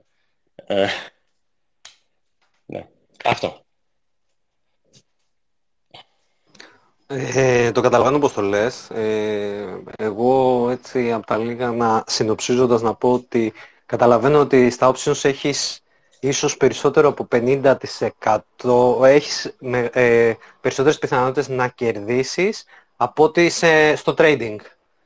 Ε, στο trading δηλαδή μπορεί να έχεις πηχτό στο loss και να σου χτυπήσει περισσότερες φορές. Αυτό πάνω κάτω, δηλαδή να χάσεις πολλά trades στη σειρά. Αν το κατάλαβα όπως το εννοείς Ναι, σε αυτό δηλαδή- το κομμάτι που αναφέρθηκες. Ναι. Ε, σε ευχαριστώ πάρα πολύ. Πραγματικά είναι πολύ δύσκολο το υλικό για το options, αλλά καταλαβαίνω ότι όλοι οι μεγάλοι παίκτες παίζουν options, δεν, παίζουν, δεν κάνουν trading. Το trading είναι για τους retail, για, για εμάς. Έλα, ας εσύ μην το πούμε. λες αυτό. Και Ε, τα options, και πιο τα πολύ. options trade είναι.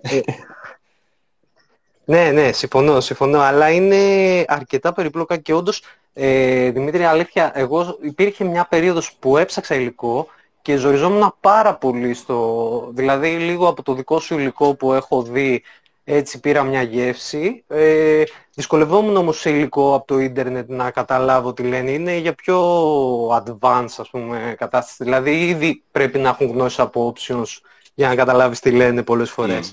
Απλά θέλει χρόνο. Αυτό κατάλαβα εγώ. Ναι. Ε, παιδιά, άμα έχει κάποιος κάποια άλλη ερώτηση να το γράψει στο chat ή ας σηκώσει έτοιμα να ανέβει πάνω, δεν υπάρχει Ε, πρόβλημα. τεχνικές ε, ερωτήσεις και τέχα- τέτοια έχω και ένα Discord στα links εκεί πέρα για πιο πόσα δολάρια το ένα, πόση απόσταση ξέρω, γ- να ζωγραφίσουμε γραμμές και τέτοια. Υπάρχει ένα Discord, ε, όλα δωρεάν προφανώς, χόμπι κάνουμε, δεν βγάζουμε ε, εισόδημα, έχουμε εισόδημα απ' αλλού. Βλέπω κάποιους άλλους χρεώνουν σεμινάρια τετραψήφιο ποσό Έλληνες και όλα, τέλος πάντων. Ε, να μάθει ο κόσμος ένα εργαλείο παραπάνω, να προσαρμόσει λίγο το, τη θέση του στο, στο μάχη του. Αυτό είναι το, το μότο μου. Να, για να κοιμάστε όλοι πιο ήσυχοι. Και πέρασε και η ώρα και είδες τώρα πώς πέταξα την πάσα. Ωραία. Ευχαριστώ παιδιά πολύ που μας ακούσατε όλο το βράδυ. Δημήτρη, σε ευχαριστώ που δέχτηκες την πρόσκληση. Ευχαριστώ και Ε, εγώ πάρα εγώ δεν πολύ έχω κάτι για το άλλο. βήμα. Καλό βράδυ. Καλό βράδυ από μένα. Ε, Ευχα- Ήθελα και εγώ από την πλευρά μου να ευχαριστήσω και τον Δημήτρη αλλά και όλα τα παιδιά που μας άκουσαν. Όποιος ενδιαφέρεται ας μπει στο Discord ή να τα ρωτήσει αν θέλεις σε κάποιο post, ε, DM. Νομίζω ότι σίγουρα θα βοηθήσει ε, να καταλάβετε το χώρο. Εμένα μου φάνηκε πολύ ενδιαφέρον και τουλάχιστον ε, κλείνουμε αυτό το space και έχω καταλάβει αρκετά περισσότερα από όσα είχα καταλάβει από τα tweet. Νομίζω ότι βοήθησε και άλλα παιδιά να καταλάβουν λίγο πώς λειτουργεί ο χώρος και να διαγύρισε το ενδιαφέρον σε κάποιους, φαντάζομαι. Ωραία, ωραία. Έγινε παιδιά. Ευχαριστούμε Ευχαριστώ και και εγώ. πάλι. Γεια χαρά, καλό βράδυ και στο επανειδήμο. Στο επανακοήν. Αντί, Καλό βράδυ. Γεια χαρά. Καλή νύχτα παιδιά, καλή